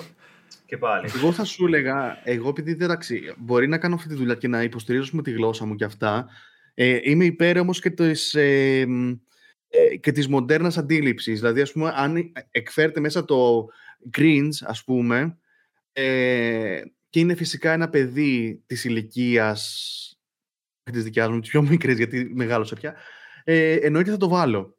Γιατί καταρχάς βολεύει κιόλας για το στόμα και είναι πάρα πολύ καλό στο lip sync. Ε, έχει και, το, και την ατμόσφαιρα και το χαρακτήρα του ρόλου τέλος πάντων. Ένας νεανίας. Ε, νεανία, πω, πω, αρχίζω και μιλάω σαν γέρος. Ένας νεαρός τέλος πάντων έτσι θα μιλούσε. Ναι. στην αντίστοιχη περίπτωση μπορεί να το λέγει κάποιος μεγαλύτερος ε, δήθεν για να πλησιάσει τους νέους και θα φανεί αυτό και στο acting. Α πούμε, θα το λέει πώς είχε βγει εκείνη η διαφήμιση που ήταν ε, ένας πολιτικός, ήταν, δεν θυμάμαι. Που έλεγε Έχω, κρίν, έχω κριντζάρι, ας πούμε, και αυτά. Η φάση είναι cringy. Η φάση είναι cringy, ακριβώς. ε, ναι, και πάλι θα το χρησιμοποιούσα. Αν ήταν σε ένα άλλο ε, context όμως ως κανονική λέξη μέσα, είναι ότι θα το μετέφραζα. Ναι, ναι, ναι, κατάλαβα. Συμφωνώ, θα έλεγα και εγώ με, αυτό το, με αυτή την αντίληψη ειδικά. Ότι ναι, δηλαδή, άμα λέει άλλος bullying, ας πούμε, ε, όλοι ξέρουν πλέον. Και έτσι το λένε. Δηλαδή, η μάνα μου έτσι το λέει πλέον. Δεν χρειάζεται ναι. να μεταφραστεί αυτή η λέξη. Εντάξει, ε, έχει σημασία το context που λέει. Δηλαδή, context, ναι, σίγουρα, αν, σίγουρα. αν, αν, για παράδειγμα θες να μεταφράσεις ή να μεταγλωτήσεις ένα ντοκιμαντέρ στο οποίο μιλάνε για το bullying και μπορείς αυτό να το, σε όλες τις αναφορές του να το κάνεις ως παρενόχληση ή ως οτιδήποτε, είναι OK. Αλλά ναι, ναι, αυτό, μπράβο, εκφοβισμός. Ενώ αν είναι σε μια νεανική σειρά, όπως είπε, ναι, ναι, ναι. και ένα παιδάκι σηκώνει το χέρι του να πει στον καθηγητή του ότι με πειράζουν, ξέρω εγώ, μου κάνουν bullying. Μπορεί να το, να το χρησιμοποιήσει σε αυτούς. Θα το έλεγε και όπως είπαμε πριν, ότι πρέπει να γίνεται απόδοση, όχι μόνο ξερά τις λέξεις. Απόδοση στα ελληνικά. Ένα παιδάκι σήμερα στο σχολείο θα έλεγε μου κάνουν bullying οι συμμαθητέ μου.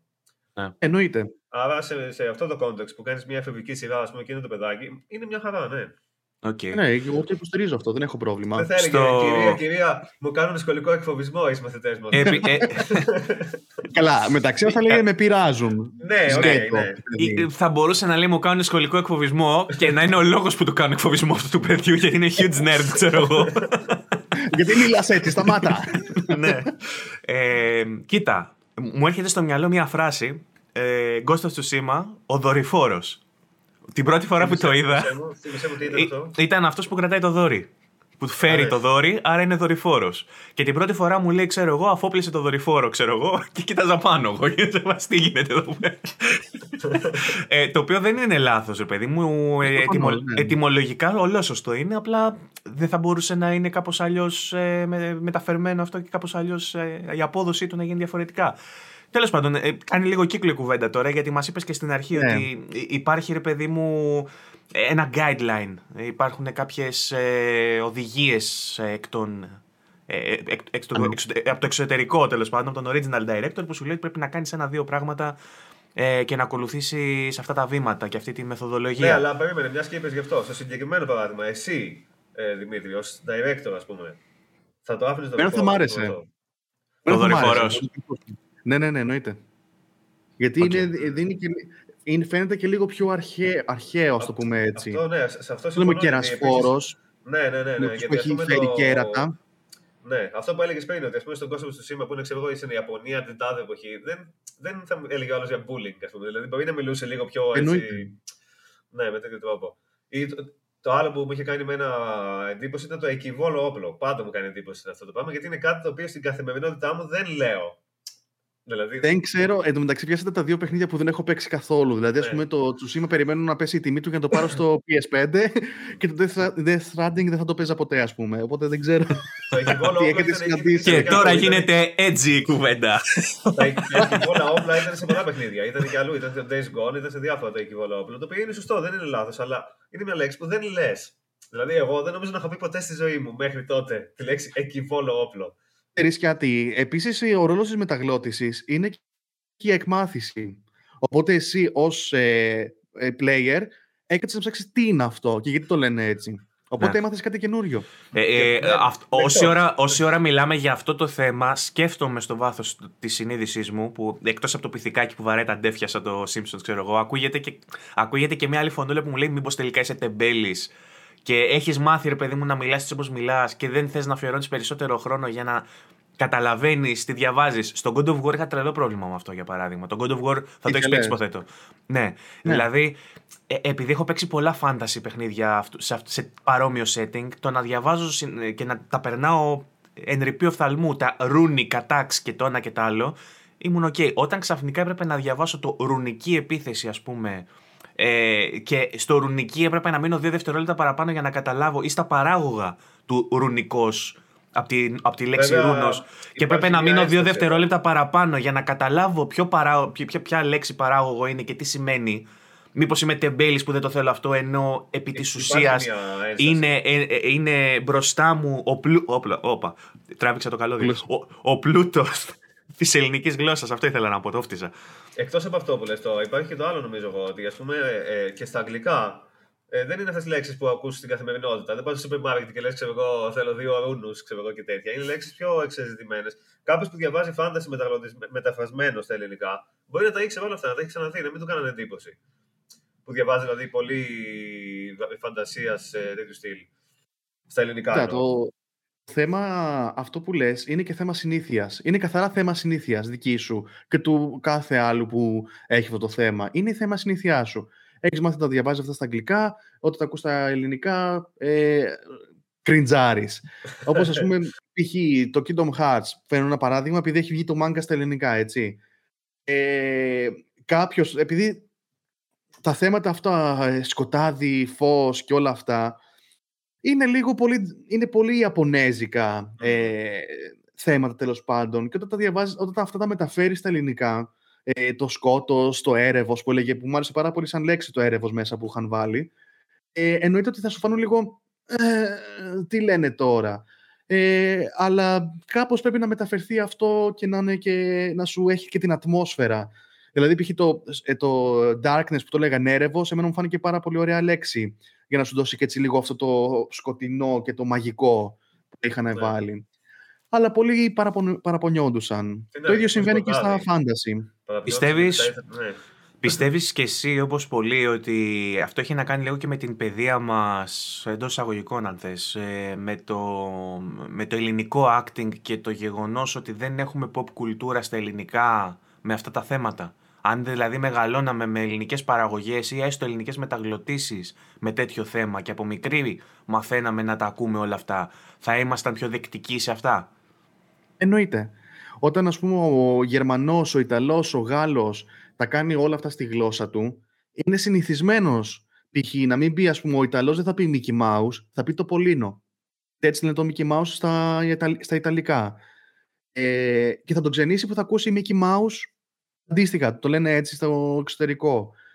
Ε, είναι θέμα καθαρά ε, Δίας όπως είπες και το κοινό, θεωρώ εγώ ότι το κοινό μας στο ελληνικό είναι πάρα πολύ απέδευτο.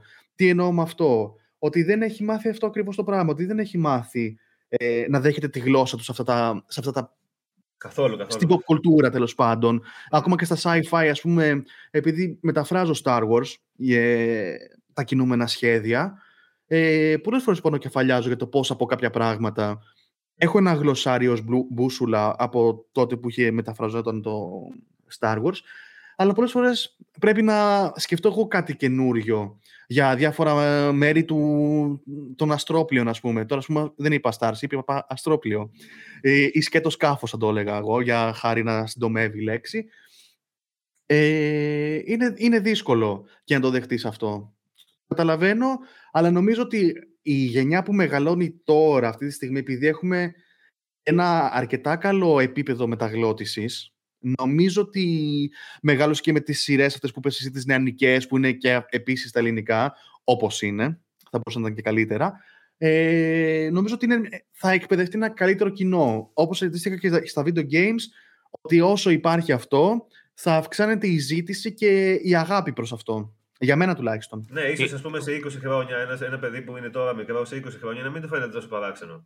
Δεν είναι, λίγο, δεν είναι μόνο το αισιόδοξο σενάριο αυτό, γιατί ταυτόχρονα ε, αποκτούν τα παιδιά και ένα καλύτερο επίπεδο στα αγγλικά πολύ νωρίτερα. Οπότε ίσως έχουν και πρόσβαση μέσω του διαδικτύου στην ε, native μορφή του περιεχομένου και τους φαίνεται ακόμα πιο ξένο το ελληνικό πιο σύντομα. Ενώ εμείς μέχρι μια πολύ μεγαλύτερη ηλικία βλέπαμε μεταγλωτισμένα άνιμε ας πούμε. Ναι, ε, το παιδευτικό μέρος του αυτού που λες είναι φυσικά τέλειο να γίνεται, γιατί και εγώ ως μικρός ε, από τα video games έμαθα πιο καλά αγγλικά. Ας μην γελιόμαστε. Νομίζω όλοι, όλα τα άτομα ε, της και εγώ, ναι, όλοι μας.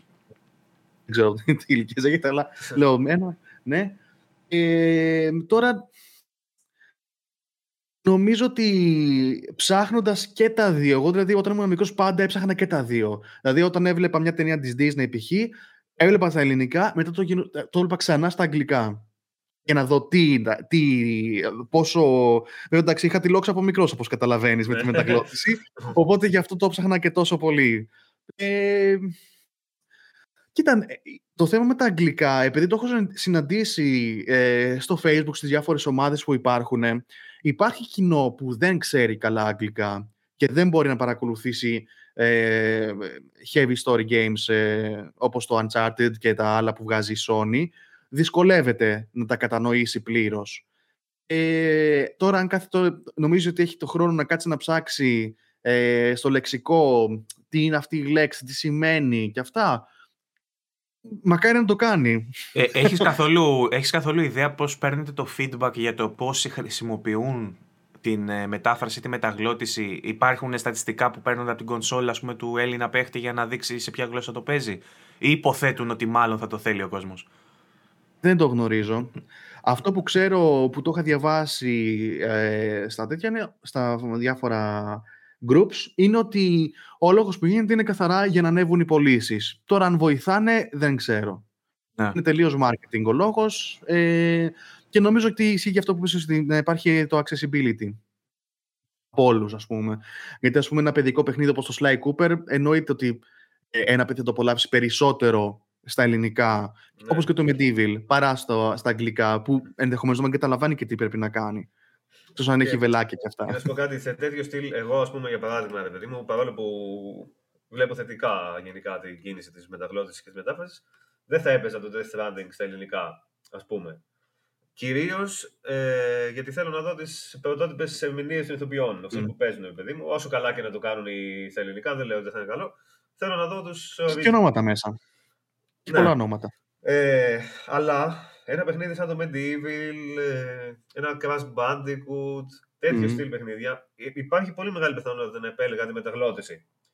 Για, για να το, γιατί δεν είναι αυτό το story heavy που θα κάθει να δεις ορολογίες και τέτοια και προσωπικά θα προτιμούσα να δω το πρωτότυπο. Σε, σε ένα τέτοιο παιχνίδι σαν το Medieval μπορεί να προτιμούσα τα ελληνικά και μάλλον θα το προτιμούσα γενικά σε τέτοιο στυλ. Θα σου πω, το θέμα είναι ότι και σε αυτό το πράγμα νομίζω υπάρχει μεγάλη εξέλιξη ε, στον τομέα της ποιότητας της δικής μας δουλειάς. Ε, μέχρι τώρα είμαστε, ας πούμε, θεωρώ εγώ ότι είμαστε master στα κινούμενα σχέδια. Έτσι. Ε, μεταγλωτήσεις σε σοβαρό περιεχόμενο γινόταν σπάνια. Ναι. Οπότε ο, ο Έλληνας voice actor είχε μάθει να παίζει με ένα συγκεκριμένο τρόπο. Οπότε, ας πούμε, στο Death Stranding, ας πούμε, άμα δεν το αντιμετώπιζες ε, ως ένα κανονικό έργο, ε, ως ένα ρεαλιστικό έργο, με την αλήθεια του, που και τα κινούμενα σχέδια έχουν την αλήθεια τους, έτσι, αλλά είναι ναι. διαφορετικού τύπου. Ε, σίγουρα δεν θα μπορούσε να βγάλεις ένα καλό αποτέλεσμα. Και σε αυτό νομίζω ότι έχει αρχίσει να υπάρχει μια ε, ανωδική πορεία στην ποιότητά μας. Γιατί ε, τα άτομα που ασχολούνται ε, καταλαβαίνουν τη διαφορετικότητα στην προσέγγιση της μεταγλώτησης αυτών των ε, προϊόντων. Κατάλαβα. Δεν αλλιώς θα αντιμετωπίσεις το, ε, το Medieval και αλλιώς θα αντιμετωπίσεις ναι, ναι, το ναι, God of War ή το... Και μάλιστα νομίζω ότι γενικά ότι στην Ελλάδα, ας πούμε, όταν, ακούς, όταν εγώ σκέφτομαι με της ηλικίας μας τουλάχιστον, δεν ξέρω πώς είναι πλέον, όταν σκέφτομαι μεταγλώτηση, κατευθείαν σκέφτομαι αυτό το στυλ. Τα κινούμενα σχέδια παλιότερα που ήταν μεταγλωτισμένα και γι' αυτό ίσως και μου φαίνεται αυτό που λες, το Medieval, ας πούμε, καλύτερο. Ταιριάζει. Γιατί θα μου θυμίζει τα κινούμενα σχέδια που έβλεπα μικρό που τα μεταγλωτήσαν με αυτό το συγκεκριμένο στυλ που ήταν πολύ πετυχημένο και τέτοια. Θα σου πω όμως. Υπάρχει εγώ και μια μέση κατάσταση. Νομίζω όπως είναι το Arcane, ας πούμε, του Netflix, που είναι κινούμενο σχέδιο ε, και μεταγλωτίζεται περίπου κινούμενο σχέδιο, αλλά είναι λίγο πιο έργο. Δηλαδή. Δεν νομίζω ότι μεταγλωτίστηκε επειδή έλαβα μέρος και στο Arcane. Όχι, είχε μεταγλώτηση. Ε; Είχε μεταγλώτηση στο Arcane. Ε, ε, έλαβα μέρος ενό στη μεταγλώτηση και το μετέφρασα κιόλας. Α, ε, άκουσα, δεν νομίζω ότι μεταγλωτίστηκε και λέω. Όχι, όχι. Έλαβα μέρος. Ε, είπα δεν αντιμετωπίστηκε ως παιδικό. Ναι, ναι, αυτό λέω και φαινόταν αυτό το πράγμα. Παρόλο που ήταν και δηλαδή... σχέδιο σε ευρύτερη ας πούμε τέτοια, φαινόταν ότι δεν αντιμετωπίστηκε με τον τρόπο αυτό. Λες και είναι παιδί μου λίγο πιο ενήλικο Bugs Bunny, πώς να το πω. Φαινόταν ότι ήταν, είχε κατανοήσει και η ηθοποιή και το ο director, ας πούμε, τι κάνουμε εδώ πέρα. Ενώ όταν έχεις, ε, είχαμε μια συζήτηση περί αυτού, ε, γιατί είχε μέσα και βρισχές πώς θα το αντιμετωπίσουμε, αλλά από τη στιγμή που το Netflix έχει guideline να μην ε, κάνει sensor τίποτα, ε, ακολουθήσαμε αυτό. Και όταν σου λέει το, ότι η σειρά είναι 16 plus, ας πούμε, αντιμετωπίζεις ανάλογα. Ναι, ναι, και είχε και, είχε και αυτό που λέγαμε πριν. Το, το Arcane συγκεκριμένα παρατήρησα πολλές φορές εγώ, γιατί άλλαζα επίτηδες. Πήγαινα μπροστά σε σημεία που είπε κάτι παράξενο στα αγγλικά, πήγαινα πίσω να δω πώς το λέει στα ελληνικά και αντίστροφα. Και είδα ότι όντως είχε κάνει απόδοση, όχι κυριολεκτικά πάντα αυτολεξή. Mm. Είχε αποδώσει τα πράγματα όπως θα τα λέγαμε περίπου. Αν ήμουν εγώ αυτό ο τύπο. Όχι, ήταν πολύ καλή. Το Arcane εμένα μου άρεσε πολύ στο ελληνικό του. Δηλαδή, αν, αν, είχα, αν είχα παραπάνω χρόνο για τη μετάφραση, ήταν πολλά, πολλά πράγματα που δεν μ' άρεσαν. Mm. Ε, όπως ε, π.χ. την ομάδα του Echo ε, που λεγόταν Firelights δεν ήξερα, δεν είχα χρόνο να σκεφτώ κάτι για να το αποδώσω. Και το, όνομα, το πρώτο άφησα φωτιές, ας πούμε, γιατί δεν ήξερα πώς να το πω εκείνη τη στιγμή, γιατί βιαζόμασταν κιόλας. Ναι. Τώρα που έχει ε, περάσει ε, ο χρόνος και το έχεις δει, πώς θα το έβγαλες; Μου το είχε πει μια συνάδελφος μου, ε, μου είπε ένα πάρα πολύ καλό, ε, μια καλή ορολογία τώρα, την οποία δεν τη θυμάμαι γιατί δεν έχει νόημα, γιατί ε, το παντρευτήκαμε τώρα αυτό το φωτιά, θα το έχουμε και για τις επόμενες σεζόν, ας πούμε. Ναι. δεν πρόκειται να αλλάξει, λόγω ότι το γλωσσάρι πρέπει να τηρείται και να μένει ίδιο. Ε, αλλά Άρα, είναι πάρα βλέπεις, πολύ βλέπεις λοιπόν ότι έχεις και μια τεράστια ευθύνη με αυτό, με αυτό το ρόλο σου, γιατί αν ε, πετύχει αυτό που κάνεις και έχει μια συνέχεια στο χρόνο, το, τα γλωσσάρια θα έχουν υπογραφεί άρλου μέσα. Καλά, δεν νομίζω κανείς να ασχοληθεί και το έκανε. Ε, ούτε κάνει η ίδια η Netflix, δεν νομίζω. Θέλω να πω. Ε, εντάξει, ούτε εσύ πιστεύω ότι όταν πιάνεις μια ήδη με, ε, ε, μεταφρασμένη και με απόδοση σειρά, κάθεσαι να σκεφτείς Α, αυτό το κάνει η Ρεγγέλα. Βρε τη, βρε τη συχαμένη τι μου είχανε. αλλά, ναι, αλλά αλλά ρίχνεις ένα όριστο καντήλι στον ε, μεταφραστή του παρελθόντος. αν, είναι, αν είναι κάτι που το, το οποίο θα μπορούσα να το σκεφτώ καλύτερα, καντήλι όχι. Αλλά θα έλεγα τι κρίμα που δεν το σκέφτηκε για να το πει έτσι, ας πούμε. ναι. Εντάξει, πάντως ε, και στα παιχνίδια και όλα που είναι λίγα τα μετα, μεταγλωτισμένα και μεταφρασμένα, ε, αν ξέρουμε ειδικά στα credits ποιος το έχει κάνει και ποιος έχει κάνει τι, είναι πολύ πιο εύκολο να θυμάσαι. Δηλαδή, ας πούμε, ναι. ο director, να ξέρουμε ότι ο director είναι ο τάδες αυτό, και να πεις μετά ότι Α, είναι ο ίδιος, καλό θα είναι. Για παράδειγμα. Γιατί είναι όλα, όλα πέντε, ξέρω εγώ που λέει ο λόγος. Αυτό θα πρέπει να θα ήταν ένα, ένα πολύ καλό αυτό να, συ, να συνέβαινε. Π.χ. το πρώτο μου βίντεο, βιντεοπαιχνίδι ήταν ε, το That's You που σκηνοθέτησα και έκανε την επιμέλεια των ε, διαλόγων. Εκεί πέρα, πραγματικά, πέρα από το ότι είχαμε ένα, τερά, ένα πολύ καλό κλίμα με τον ηθοποιό και τον, ε, και τον ε, ηχολήπτη, Καταρχά, μα ήρθε εκείνη την ώρα αντί να λέμε ας πούμε, το όνομα το ξένο, βάλαμε ένα άκυρο ελληνικό, ας πούμε. και το οποίο σκεφτήκα να ήταν ο μελέτης. Ο φίλος μου μελέτης έλεγε αυτός my friend ε, Johnny, δεν θυμάμαι τι έλεγε.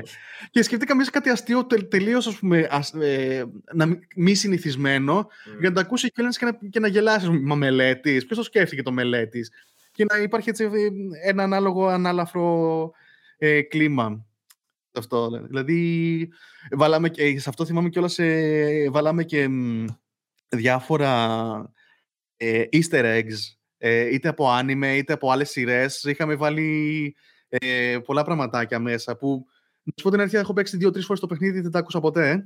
γιατί πρέπει να έχει. Είχε ένα τεράστιο όγκο επίσης αυτό το παιχνίδι. Λογικό. Αλλά ναι, ήταν η πρώτη μου δουλειά που έκανα σε video game. Ε, επιμέλεια και σκηνοθεσία. Ωραία. Ε, άλλο τώρα. Ε, μιλήσαμε πριν για το κοινό, ότι είναι ο λίγο τι απέδευτο, βαρύ, λίγο βαρύ, αλλά είναι εν μέρει αλήθεια.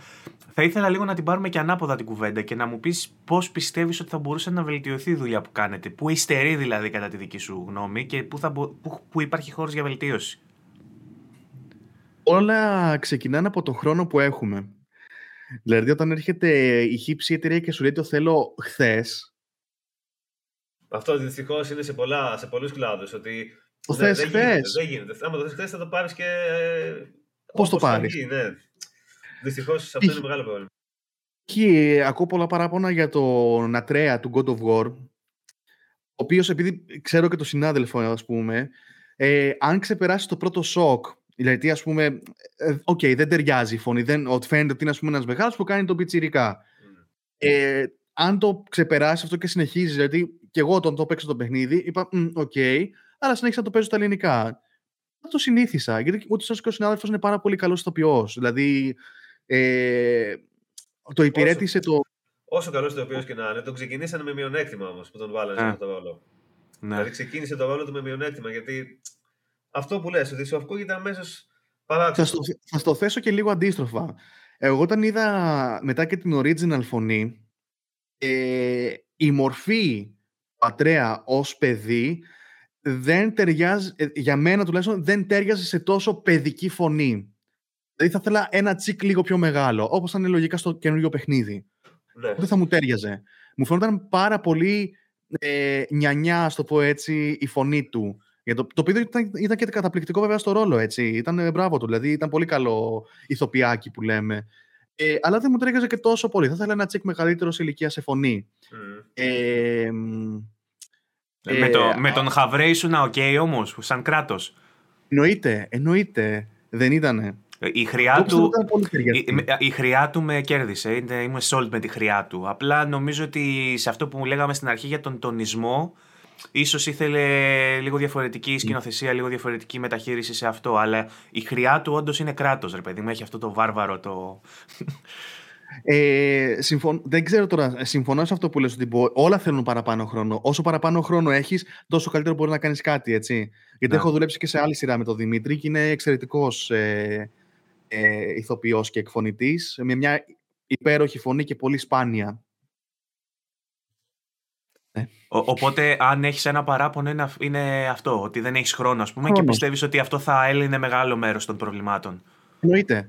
Μμμ. Γιατί ας πούμε όταν έχεις έναν ηθοποιό ε, που μπορεί και να μην το έχει ξανακάνει αυτό, έτσι. Εγώ συνάντησα ε, ηθοποιούς που δεν είχαν ξανακάνει μεταγλώτηση. Όσο μάλλον στο Ε, video game, έτσι.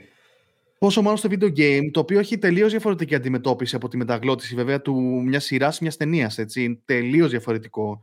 Δηλαδή θέλει μια άλλη εκπαίδευση, να στο θέσω έτσι, για τον ηθοποιό που, για τον ηθοποιό που κάνει ήδη μεταγλώτηση. Ε, μ, τι ήθελα να πω; Α, για τους νέους ηθοποιούς. Ε, είναι δύσκολο να πάρεις αυτό που θέλεις από ένα τέτοιο άτομο. Όσο όρεξη κι αν έχει, κάποια στιγμή θα πρέπει να προχωρήσεις γιατί θα μείνεις πίσω στο πρόγραμμά σου. Δηλαδή, εγώ πολλές, πολλές φορές το αντιμετώπισα αυτό και στο Last of Us, ε, το αντιμετώπισα, στο οποίο έκανα έκπτωση σε κάποια πράγματα. Ε, ενώ ήθελα διαφορετικά, ε, it is what it is. Αυτό μπορώ να πάρω. Θύμησέ και- μου στο Last of Us τι ρόλο είχες. Ε, ε, τι- Το τι- Last σε- of Us, το Last of Us είχα, ήμουν υπεύθυνος, ε, όχι για τα cinematic, έκανα ελάχιστα cinematic, έκανα όλα τα υπόλοιπα τα γύρω-γύρω που ακούγατε. Δηλαδή όταν περνάει ο παίκτης από εκεί πέρα, ε, του, τον κόσμο που μιλάει από πίσω, διάφορες συζητήσεις, τους κακούς, έκανα όλους τους κακούς. Έκανες τη Ε, μετάφραση ή έκανες ε, voice acting; Έκανα επιμέλεια σκηνοθεσίας. Έκανα και voice acting σε κάποια από αυτά, τα οποία δεν θυμάμαι να σου πω γιατί ήταν διάφοροι ρόλοι, Ναι. διάφοροι μικρορόλοι. Κάποιος γιατρός, κάποιος ε, περαστικός. Δηλαδή έκανα πάρα πολλά. Ε, αλλά ε, ε, είχα την επιμέλεια της σκηνοθεσίας της ελληνικής για αυτά τα κομμάτια. Ναι, Ήμουν ναι. εγώ και ο Γιάννης ο Κατσαρός στη μεταγλώτηση, στην σκηνοθεσία του Last of Us. Τρομερός, τρομερός ήχος γενικότερα να σου πω στο Last of Us και, και το, το ambience δηλαδή αυτό γύρω γύρω με τον κόσμο να μιλάει και τα σχετικά και δεν έχω να θυμάμαι κάτι κακό από αυτό. Δηλαδή το- από το κομμάτι που έκανες δεν μπορώ να κάνω κάποια παρατήρηση να σου πω ότι αυτό δεν μ' άρεσε. Εγώ Πάλι νομίζω ότι γενικά το Last of Us Α, ήταν- ήταν ένα από τα μεγάλο- καλύτερα παραδείγματα μεταγλώτησης, Ναι. ε, by far από όλα τα υπόλοιπα. Βέβαια ήταν και, ε, ε, ήταν και πιο μεστή δουλειά, ε, γιατί είχε δοκιμαστεί λίγο η φάση. Το God of War ήταν στις απαρχές του, δηλαδή είναι λίγο άδικο να το κρίνουμε γιατί ήταν από τα πρώτα Το God of War παιχνίδια. δεν που- ήταν το πρώτο σοβαρό σε εισαγωγικά. Ναι, Λοιπόν. υπήρχε και η γνώση είναι δύναμη και τέτοια. Το οποίο εντάξει, επίσης, εδώ- επίσης πολύ ωραίο ότι υπάρχει Πολύ τέτοιο ωραίο. παιχνίδι. Εγώ το έχω σαπίσει. Πολύ καλή Ε, δουλειά. και Εννοείται εκεί. όλοι μας. ναι. Ε, και όλα τα Playlink παιχνίδια που μακάρι να ξανά έχουμε και άλλα Playlink παιχνίδια. Το λέμε συνέχεια γιατί μας άρεσαν πάρα πολύ όλα τα Playlink και δείχνει η Sony να το έχει βάλει στο σιρτάρι για την ώρα. Ε, Ε, εκ- δυστυχώς. ναι. Ε, το Last of Us για μένα είναι η καλύτερη δουλειά με μοναδική εξαίρεση κάποιους συγκεκριμένους ρόλους οι οποίοι δεν έλεγαν τις ατάκες πολύ στα κάτω, ρε παιδί μου. Δεν τις έλεγαν πολύ στον τόνο που έπρεπε και στο ρυθμό που έπρεπε για τα δικά μου γούστα. ίσως γιατί προσπάθησαν να πιάσουν το original. Αλλά όσον αφορά το, το ambience και το γύρω-γύρω, νομίζω ότι είναι από τις καλύτερες δουλειές. Οπότε έχουμε τον υπεύθυνο εδώ μπροστά μας. Ορίστε, να πάρει τα εύσημα κιόλας. Ναι, ε, Βέβαια. ναι. Ε, ευχαριστώ. Εγώ πιστεύω ότι είχε γίνει όντως πολύ καλή δουλειά στο Last of Us και στα κεντρικά σημεία, δηλαδή στα cinematic, δηλαδή ε, η Ellie ήταν πάρα πολύ καλή, ε, η Abby. Ρε παιδί μου, Ε, παράδειγμα. Παράδειγμα, το, είχε πολλές σκηνές που έκανε η, όλοι οι, οι πρωταγωνιστές, ας πούμε, αλλά και η Έλλη, που, που λέει, ξέρω εγώ, fuck, και έκανε αυτό. Γαμότο. Θα μπορούσε αυτό να το κάνει γάμο, να το κάνει ξεψυχισμένα, ξέρεις, να είναι πιο. Δεν μου άρεσαν τέτοια. Ναι, να κάτι, όταν, όταν, αυτό είναι το πρόβλημά σου, δηλαδή. Εντάξει, είμαστε σε λεπτομέρεια, καλό λεπτομέρεια. Ναι, είμαστε σε καλό σημείο. Ναι, απλά θέλω να σου πω πώς θα το βελτίωνα. Αυτό όμως θα μπορούσε να μου απαντήσει ο Δημήτρης ότι το κάναμε έτσι γιατί έπρεπε μέχρι το τέλος της εβδομάδας να το δώσουμε και ήταν σε φάση, έλα, κάτω, πάμε. Ενώ θα μπορούσε αυτό να το ξανακούσει και να το ξανακούσει και να το ξανακούσει και να πει αυτό το θέλω ρε παιδί μου πιο ξεψυχισμένα. Πάμε άλλη μία, κατάλαβες. Μπορεί να είναι ο χρόνος το πρόβλημά τους λοιπόν. Να σου πω συγκεκριμένα για αυτό που είπες, όταν λες εσύ γαμό, τι εννοείς; Ναι, έχει να κάνει και με το context. Εσύ ήξερες σε τι context θα το κουμπώσεις αυτό όταν το ηχογραφούσες; Θα το ακούμε και το βλέπουμε. Αν είναι ειδικά σε cinematic, το βλέπεις. Ότι είναι. Δηλαδή, δεν θα λέγεις ποτέ γαμό για κάτι, για ότι, όταν θα είσαι σε μια δύσκολη θέση. Θα λέγει γαμό το. Όντως. Ναι. Τώρα, αν. Ε, δεν ξέρω τώρα πώς υποθεί, γιατί είναι ένα από τα παιχνίδια που δεν έχω παίξει, γιατί όπως είπα δεν παίζω παιχνίδια με ζόμπι. ε, θα το παίξω σε, σε ένα δεύτερο χρόνο. Ρε, εσύ, θα, εγώ αυτό θα το έπαιζα μόνο και μόνο για να ακούσει τη φωνή μου. Και εσύ μου λες τι το παίζει. Βάλτε το στο easy. Ξέ, ε, έχει, accessibility, έχει accessibility που δεν σε σκοτώνει. Έρχονται μπροστά σου και απλά σε χαϊδεύουν. βάλτε, βάλτε accessibility και παίξτε έτσι. Κοίτα. Ε, θα το παίξω κάποια στιγμή το παιχνίδι. Ε, π.χ. το πρώτο το είχα φτάσει μέχρι ένα σημείο ε, και μετά, ε, επειδή το έπαιζε ο αδερφός μου παράλληλα, ε, έβλεπα το, καθόμουν και έβλεπα μαζί του και παρακολουθούσα αντί να το παίξω εγώ, γιατί είμαι από τους ανθρώπους που, επειδή είμαι πολύ αγχώδης, ναι. ε, θα κάτσω εκεί πέρα 20 λεπτά, 20 λεπτά να παρατηρώ ακριβώς το pattern που, που, που περπατάνε για να μην κάνω καθόλου λάθος ε, και ε, να, να, να, να, φανερωθώ. Έτσι παίζεται σωστά το Last of Us. Όχι στο easy όμως, το βάζεις στο hard και παίζεις όντως έτσι, γιατί αν σε δούνε την έκατσες. Αυτή είναι η σωστή εμπειρία του Last of Us κανονικά. Έτσι έπαιζα και το Metal Gear και μου πήρε αιώνες να το τερματίσω το 3. Ναι. Και εκτιμάς και όλα τα ambient sound. Ε, ακούς όλα, όλα στα lines. Ακριβώς. Ακούω όλες τις συζητήσεις που γίνονται. ναι, και κάνεις και τέτοιο. Κάνεις και αποτίμηση μετά για το τι δουλειά έχει γίνει. Μια και πάντως λέγαμε για το Last of Us. Ε, εγώ θα έλεγα ότι σε αυτό το επίπεδο η μεταγλώτηση ε, είναι, είναι μια χαρά. Δηλαδή, άμα στο μέλλον βλέπουμε τέτοιου είδους παιχνίδια και όχι αστεία παιχνίδια, αστεία σενάρια παιδικά και τέτοια και βλέπουμε τέτοιους παιχνίδια σε αυτό το επίπεδο και πάνω, θεωρώ ότι είμαστε μια χαρά και ότι θα μπορούσα να παίξω το Last of Us στα ελληνικά. Δεν ξέρω αν θα το επέλεγα γιατί έχεις έχεις συνδέσει ήδη και όλους τους ηθοποιούς από το πρώτο π.χ. παιδί μου. Εντάξει, είναι λίγο δύσκολο μετά να πας αλλού. Αλλά όπως και να έχει, θα μπορούσε να το παίξει στα ελληνικά. Δεν θα έλεγα όχι. Δεν θα είχα κάποιο θέμα. Νομίζω ότι από εδώ και πέρα, επειδή έχουν, έχουμε καταλάβει ε, το τι έχουμε, το προϊόν που έχουμε, ε, μόνο ανωδική πορεία μπορούμε να έχουμε ως αποτέλεσμα, τουλάχιστον για μένα, έτσι. Εγώ θα έλεγα ότι γενικά και... υπάρχει ανωδική πορεία. Γενικά από την αρχή που ξεκινήσαμε και στη μετάφραση και στη μεταγλώτηση. Ότι γενικά πάει... Γι' αυτό, γι αυτό και εγώ εκνευρίζομαι σε εισαγωγικά. Εντάξει, δεν λαμβάνω, δεν λαμβάνω ποτέ υπόψη μου σχόλια του τύπου ε, γιατί να μεταγλωτιστεί αυτό. Ε, αυτά τα σχόλια δεν τα, δεν τα λαμβάνω υπόψη μου γιατί είναι ένας άνθρωπος ο οποίος είναι κλειστόμυαλος ε, και δεν έχει διάθεση να ακούσει κάτι διαφορετικό. Ε, νομίζω ότι το κοινό σιγά σιγά αρχίζει να το αγκαλιάζει. Φυσικά υπάρχουν οι αρνητές που λέω εγώ, αλλά κυρίως όταν ε, ανακοινώνεται ότι θα έχει ελληνική μεταγλώτηση ή έστω υπότιτλους, ε, είναι κάτι το οποίο όλοι λένε ναι, μπράβο, χαιρόμαστε. Mm, σίγουρα, σίγουρα. Ακόμα και αν δεν θα το παίξουν, πάλι ναι. το, πολλοί το βλέπουν θετικά. Mm-hmm. Μάλιστα. Ε, υπάρχει περίπτωση πάλι επιστρέφοντας τον χρόνο, με έχει αγγίξει αυτή η δήλωση και επιστρέφω συνέχεια σε αυτό. Ε, υπάρχει περίπτωση να μας πεις στο περίπου πόσο νωρίτερα σας έρχονται τα project από την ημερομηνία που είναι να κυκλοφορήσουν; Αυτό δεν το ξέρω γιατί εγώ δεν είμαι project manager.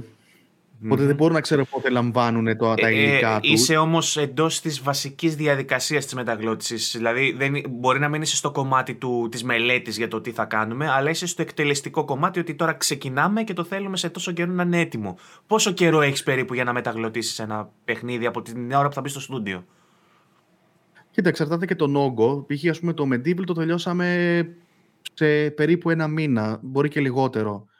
Ε, π.χ. ένα project σαν το God of War και το, Το Last of Us Us. που έχουν, μια- έχουν ένα τεράστιο όγκο, ε, δουλευόταν πολλούς μήνες, μπορεί να σου πω και χρόνο. Ουφ. Ε, δεν είμαι σίγουρος όμως. Οπότε, αν υπάρχει αυτή τη στιγμή ένα παιχνίδι που είναι να κυκλοφορήσει μέσα στους επόμενους 5-6 μήνες, κατά πάσα πιθανότητα είσαι στο στούντιο εσύ. Ναι, Ναι. ναι, ναι. Μπορείς, να μου πες πεις, μπορείς να μου πεις αν είσαι στο στούντιο αυτή την περίοδο. Είμαι στο στούντιο για διάφορα πράγματα, αλλά όχι για παιχνίδια. Α, οκ. δεν τη βγάλαμε την είδηση, δεν πειράζει. όχι, όχι. ε, θες, Θα να μας, έκανα και της δουλειάς μου μετά. θες να μας πεις ε, δύο πράγματα για το τι δουλεύεις ακριβώς τώρα, θες να σπρώξεις κάτι; Ε, σίγουρα θέλω να σπρώξουμε το Hero Academia. Μμμ. Ε, είναι μια σειρά τη- η οποία αγαπήσαμε ε, εξ αρχής όταν ε, λάβαμε το project. Ε, μ, είναι η πρώτη σειρά ε, και πόσο μάλλον άνιμε που έρχεται μετά από τόσα χρόνια, μια άνιμε σειρά, η οποία έχει ένα τεράστιο όγκο ηθοποιών. Είμαστε μέσα στη σειρά 29 ηθοποιοί. Ε, κάτι το οποίο σημαίνει ότι και ποιοτικά είναι καλύτερο, γιατί δεν θα ακούει ο καθένας ε, τον ίδιο ηθοποιό σε 3, 4, 5, 6, 7 ρόλους, γιατί μιλάμε και για, για μια σειρά η οποία στην πρώτη σεζόν έχει 54 χαρακτήρες, έτσι. Ε, η διανομή έγινε με αυτόν τον τρόπο έτσι ώστε να καλυφθούν όλα αυτά τα κομμάτια. Και έγινε, Παραγωγή νομίζω, είναι το- αυτό, που θα παίξει αυτό; Αυτό θα κυκλοφορήσει σε DVD Μμ. στην Ελλάδα. Ε, ευελπιστώ ότι θα κυκλοφορήσει θέλω να κυκλοφορήσει τον, ε, τον επόμενο μήνα π.χ. αλλά μακάρι είναι ένα wishful thinking αυτό ήταν να κυκλοφορήσει καλο- ε, το, το Δεκέμβρη στα Χριστούγεννα αλλά λόγω εσωτερικών ε, προβλημάτων έπρεπε να πάει πιο μετά. Σας πήγε και ο Οπότε COVID δυστυχώς- πίσω και αυτά, σας έχει πειράξει αυτό, σας έχει Ο COVID επηρεάσει. δεν μας, πή- μας πήγε πίσω γιατί είχαμε μάθει ήδη να δουλεύουμε ε, σε ρυθμούς COVID, στο θέσω έτσι. Ε, πλέον, ναι. Ε, μόνο, ναι, ίσως να επηρέασει λίγο στο χρόνο, γιατί πάντα πρέπει να υπάρχει ένα μισάωρο χρόνο ε, διαφορά από τον έναν ηθοποιό στον άλλον, για να αιρεστεί κατάλληλα ο χώρος, να φύγει όλο ε, η ανάσα του προηγούμενου τέλος πάντων. Ε, μ, μόνο σε αυτό το κομμάτι, αλλά νομίζω ότι βγήκε σχετικά όπως θα βγαίνει μια, μια σειρά στον ίδιο χρόνο, ας πούμε. Ωραία. Ε, οπότε αυτό είναι το, κυ- η κύρια σχολεία σου τώρα είναι με αυτό; Ε, πε- περιμένεις να βγει. τελειώσει. Το έχεις τελειώσει, Έχω- απλά Έχουμε ολοκληρώσει από το Δεκέμβρη. Από τα μέσα Δεκεμβρίου έχουν ολοκληρωθεί όλα, μετάφραση, υπότιτλοι, όλα αυτά τα κομμάτια. Ε, και περιμένουμε να το δώσουμε στο κοινό, το οποίο ε, ευτυχώς έχουμε λάβει πάρα πολύ καλό feedback. Ε, υπάρχουν φυσικά και τα παράπονα, αλλά μπορείς να κάνεις. Πάντα θα υπάρχουν άτομα που παραπονιούνται. Ε, προσπάθησα πάρα πολύ με τη μετάφραση ε, να αγκαλιάσω κάθε παράξενο που θα έβρισκε κάτι. Δηλαδή προ- προσπαθούσα από πριν να μαντέψω ότι άμα το πω έτσι θα έρθει ο άλλος και θα μου πει «Α, γιατί το είπες έτσι, αφού λέγεται έτσι». Και προσπάθησα να βρω μια μέση λύση για να είμαι και εγώ ευχαριστημένος, ε, πώς το λένε, ακουστικά, γιατί είναι θέμα πόσο έβυχο ακούγεται κάτι ε, και να είναι και ευχαριστημένος και ο φαν. Πιστεύω ότι έχουμε κα- μια πολύ καλή χρυσή τομή σε αυτό το τομέα, ε, Μμμ. στο μεγαλύτερο κομμάτι. θα σε εύχομαι τα καλύτερα λοιπόν σε αυτό το project. Ευχαριστούμε, να, ευχαριστούμε. Να, Θα το πάει, δούμε και να θα το πάνε δούμε. τέλεια, θα το δούμε κι εμείς. Ε, το είχα τσεκάρει αυτό Εννοείται, σαν εννοείται. άνιμε, απλά δεν, δεν το περίμενα ποτέ να το δω στα ελληνικά. Ο, καλή φάση, θα το τσεκάρουμε. Ε, και σου εύχομαι Νομίζω και, ότι- σου εύχομαι και από τα υπόλοιπα που έχεις κάνει τα σποτάκια. Είναι αρκετά που είναι πολύ πετυχημένα που έχω δει στο κανάλι σου στο YouTube. Ελπίζω κάποια από αυτά να τα δουν αυτοί που πρέπει και να, ξέρεις, να κινητοποιηθούν λίγο, να κάνουν πράγματα. Υποθέτω εννοείς το Rick and Morty. Και αυτό, εξαιρετικό. Ε, βέβαια, αυτός κάνει ένας όλες τις φωνές. Οπότε, ξέρεις, αυτό αν το πάρεις πάνω σου είναι one man job, να ξέρεις. Έτσι κι αλλιώς. Ε, δεν θα ήθελα να το πάρω. Θα έκανα ή τον Μόρτι ή τον άλλον. Δυστυχώς ναι, γιατί και αυτή η φωνή που έχει ο, ο Ρικ είναι λίγο σκότωμα για τη φωνή γενικότερα. Τα Digimon που βλέπω που έχεις κάνει εδώ πέρα, ας πούμε, την ταινία που λέει το Adventure που είχε βγει μια ταινία και τα σχετικά, αυτό δεν έγινε μεταγλώτης ποτέ. Όχι, όχι. Το έκανα απλά έτσι για. Πο- Πόσο, πόσο κρίμα αυτό, αφού είχαμε δηλαδή τα original, τα Digimon, τα είχαμε μεταγλωτισμένα, γιατί να μην έχουμε και την ταινία και να, να βγει έτσι λίγο πιο. Ε, Μακάρι. Τέλος πάντων. Πολλά βλέπω, Μπορώ ρε να παιδί πω. μου. Πολλά, πολλά, βλέ... πολλά βλέπω και με στεναχωρούν που είναι παρατημένα. Θα ήθελα πολλά από αυτά που έχεις κάνει να τα, να τα δω μεταγλωτισμένα. Κοίτα, το, νομίζω ότι ο σκοπός της εταιρείας ε, της Digital Soul Entertainment είναι αυτός, η επαναφορά των anime στην Ελλάδα. Και επαναφορά, επαναφορά όχι μόνο ως, ε, ε, στο τυπικό μέρος, αλλά ως ε, το μέσο που του αξίζει. Δηλαδή, π.χ. στο Hero Academia είχε ένα τρομερό άνοιγμα 29-30 ηθοποιών, έτσι, που είναι ένα τεράστιο έξοδο και φυσικά ε, δείχνει το σεβασμό προς, το, προς την άνιμε κοινότητα και την κουλτούρα. Ε, θα έρθουν πράγματα, τα οποία δεν μπορώ ακόμα να ανακοινώσω, αλλά θα έρθουν πράγματα τα οποία πιστεύω θα ευχαριστήσουν πάρα πολλούς. Ε, και ποιοτικά, αλλά και σαν ιδέες. Ναι. Δηλαδή, πόσο καιρό έχουμε να δούμε ένα άνιμε στην, ε, στον Στη- κινηματογράφο; Στην, στον κινηματογράφο, εγώ πιστεύω ότι είναι possible να το δούμε. Αυτό που βλέπω όμως να έχει μια, ένα decline, μια μείωση και για συγκεκριμένους λόγους, τους οποίους είναι ξεκάθαροι, είναι στην τηλεόραση. Ε, τα, Μμμ. τα Ναι, εντάξει, παιδικά πλέον. γενικότερα, το animation και νομίζω ότι έχει να κάνει κυρίως με, του, με τις νέες νομοθεσίες περί διαφημίσεων κτλ. Δηλαδή παλιότερα Μμ. επειδή μπορούσαν να έχουν πολλά διαλύματα με πολλές διαφημίσεις τους συνέφερε να βάζουν ας Εννοείται, πούμε πολύ. ναι, ενώ πλέον που δεν μπορούν να το κάνουν εύκολα αυτό, ε, βλέπουμε ότι έχει αποσυρθεί αυτό το ενδιαφέρον για το... Οι παιδικές ζώνες είναι πολύ πιο περιορισμένες. Πολύ, τι- σχεδόν τίποτα δηλαδή. Και δεν μου αρέσουν και ποιοτικά αυτά που παίζουν. Δηλαδή Ναι. είναι κάποια 3D animation, ας πούμε, αμφιβόλου παραγωγής, ενώ υπάρχουν τόσα ωραία anime εκεί έξω και, ακ- και κλασικά καρτούν αμερικάνικα, ας πούμε, αλλά η, η νέα η τάση είναι CG, ας πούμε, 3D, ε, αμφιβόλου ποιότητας. Ε, λυπάμαι δηλαδή που τα παιδιά βλέπουν τέτοια. Ε, καμιά φορά που τα πετυχαίνω δηλαδή και πέφτω πάνω τους, προσπαθώ να το δω και χωρίς φίλτρο ότι είσαι boomer, ξέρω εγώ, και έχεις μεγαλώσει με άλλα και σα, σ' αρέσει η παλιά, σ- η, η παλιά σχολή, τον άνιμε, ξέρω εγώ, και δεν σ' αρέσουν τα καινούρια. Προσπαθώ να το δω λίγο αντικειμενικά και δεν μου αρέσουν αυτά που βλέπουν τα καινούρια παιδιά. Τα, και- όχι, δεν μου αρέσουν τα καινούρια που βλέπουν. Τα καινούρια παιδιά όμως. Και Ναι. μια παιδιά. Δεν θα διαφωνήσω καθόλου, καθόλου με καθόλου. Γιατί δουλεύοντας και εγώ πάνω σε αυτά, δηλαδή, ας πούμε, ξεκίνησα από μια σειρά στο Nickelodeon. Ε, ξεκίνησα για το Nickelodeon με αυτή τη σειρά. Ήταν μια σειρά, ε, το Breadwinners, το οποίο ήταν δύο πάπιες Που, που με- μοίραζαν που τα κάνανε χρήματα, παράδοση εγώ. με τα ψωμιά, ναι. Ναι, και εγώ ε, το- που ήταν τελείως καμένο, δεν είχε να σου δώσει κάτι σαν σειρά. Είχε πολύ ωραίο χιούμορ όμως. Εγώ γελούσα. Και αν γελούσες, χαίρομαι. Ήταν ο, ο, ο μεγάλος ψωμάς. Ακριβώς, ο μεγάλο Θωμά. Και να σου πως ε, ότι ίσως ήταν η τελευταία παραγωγή Nickelodeon που μου άρεσε. Από εκεί και πέρα τα Αλήθεια. χαλάσαμε. Εγώ πήγα έκανα σε αυτό το έκανα το Sway το ψηλό τον, ε, το λεπτό ε, και, τον, ε, και μια κουκουβάγια ε, και έναν ακόμα που δεν θυμάμαι. Αλλά πραγματικά ήταν σκότωμα αυτή η σειρά. Είχε τόσο γρήγορο ρυθμό. Ε, να σου πω την αλήθεια, ε, δεν καταλάβαινα τι έλεγα πολλές φορές. Δεν γυρνούσαμε πίσω για να το διορθώσουμε. Η, συγκεκριμένη- η συγκεκριμένη σειρά έγινε κιόλας και χωρίς σκηνοθέτη, οπότε ήμουν εγώ και ο ηχολήπτης. Οπότε ήταν τελείως πάνω μας. Αυτές για είναι το τι θα γίνει. παραγωγές Nickelodeon, είναι αυτές ή έχει από πίσω άλλο; Ναι, ναι, ναι. Ε, Χωρίς υπάρχει Nickelodeon. υπάρχει κάποιος που να διαχειρίζεται αυτό το πράγμα που λέγεται Nickelodeon; Γιατί θέλω να σου πω ότι έχω στείλει μήνυμα σε αυτό το, το κανάλι και δεν μου έχει απαντήσει κανένας ακόμα. Έχω στείλει mail.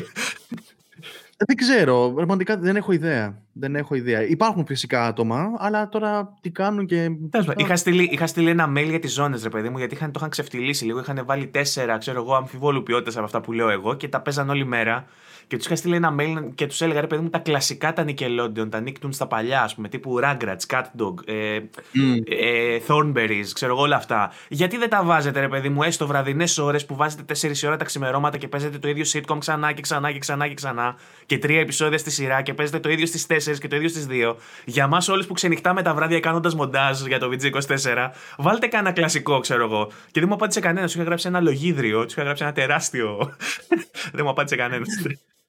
Κοίτα, λογικά είναι θέμα και δικαιωμάτων, έτσι. Ε, γιατί εμείς ως ηθοποιοί ε, από τις επαναλήψεις παίρνουμε λεφτά. Okay. Οπότε, άμα παίξει τη σειρά. Ε, Αν παίξει υποτιτλισμένο sitcom, γλιτώνει τα, τις εισφορές ας πούμε στους ηθοποιούς. Εννοείται. Μάλιστα. εννοείται. That Είναι και makes σημαντικά sense. χρήματα. That makes sense. Εσύ, σε αυτή, το- τώρα αυτή είναι λίγο πιο προσωπική η ερώτηση, άμα θες απαντάς.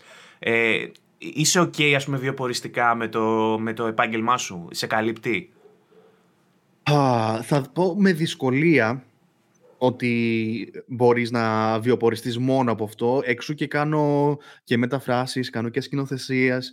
Οπότε κάπως έτσι είμαι οκ. Τουλάχιστον κάνεις κάποια που έχουν κάποια σχέση. Δεν... Ναι, δουλεύω μόνο, πω, δουλεύω μόνος σε τελείως αυτό. άσχετο. Δεν έχω χρόνο να δουλέψω και σε κάτι άλλο, να σου πω την αλήθεια. Όταν έχεις μια σειρά, ε, π.χ. όπως δουλεύω τώρα μια σειρά 120 επεισοδίων, πρέπει μέχρι το Ιούλιο να το έχω τελειώσει.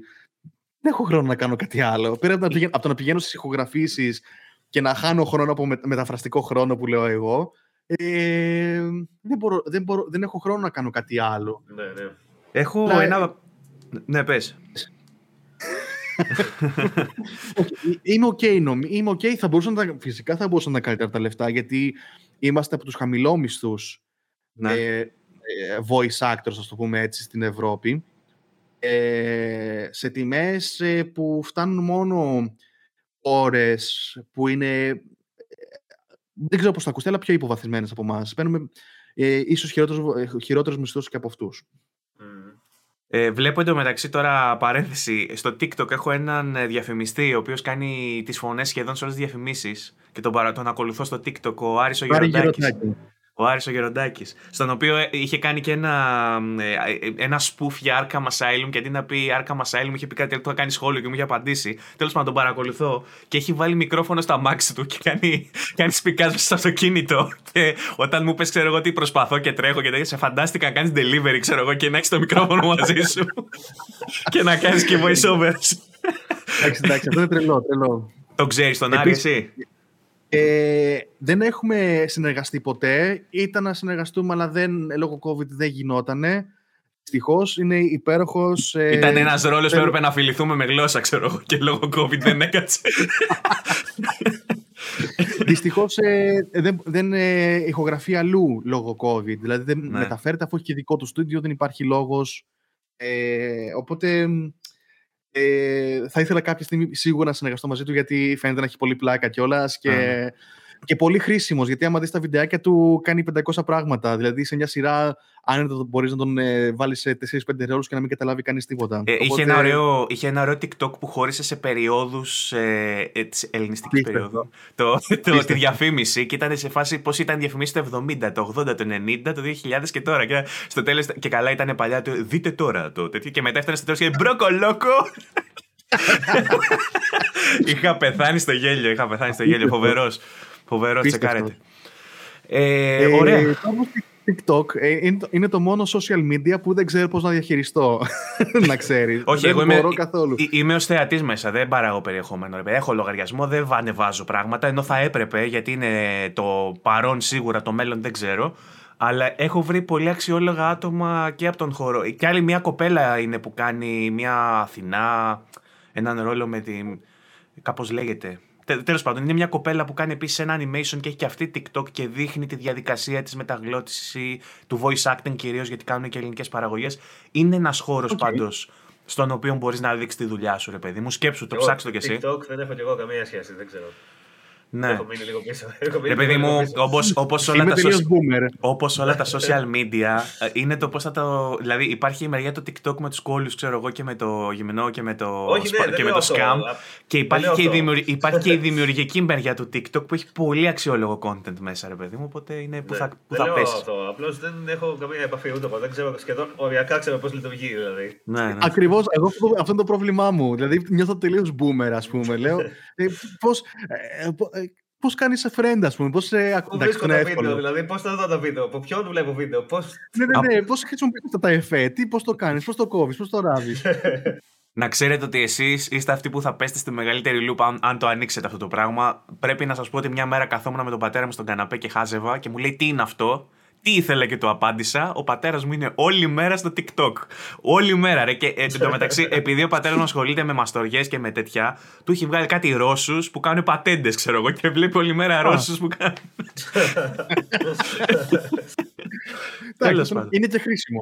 Είναι, Anyway. Είναι και μια χρησιμότητα, ναι. Anyway, ξεφύγαμε. Αυτό είναι βέβαια το κλίμα πάντα στο Game Storming. Είναι καφενιακό κλίμα και παρεΐστικο, οπότε δεν μας πειράζει καθόλου.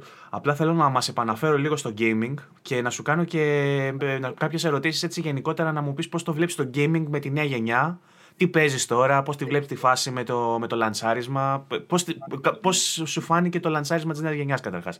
Πήρες καινούργια κονσόλα ή είσαι ακόμα στην προηγούμενη γενιά; Το ανέφερα ότι πήρα ένα PlayStation 5. Ε, εκεί τα Χριστούγεννα που έγινε το μεγάλο μπαμ που κάθε εβδομάδα ας πούμε, είχε τέτοιο, είχε απόθεμα ας πούμε. Ε, κοίτα, δεν έχω παίξει κάποιο πέρα από το Astrobot, ας πούμε, Astrobot λεγόταν με το ρομποτάκι. Που είναι μέσα, ναι. Ε, που είναι ήδη μέσα και κάποια παιχνίδια που έγιναν, αναβαθμίστηκαν ε, για το PS5. Δεν έχω παίξει κάποιο PS5 παιχνίδι. Α, το, το Spider-Man που το, το είχε μέσα δώρο, ναι. Το οποίο, να σου δεν το τεμάτισα.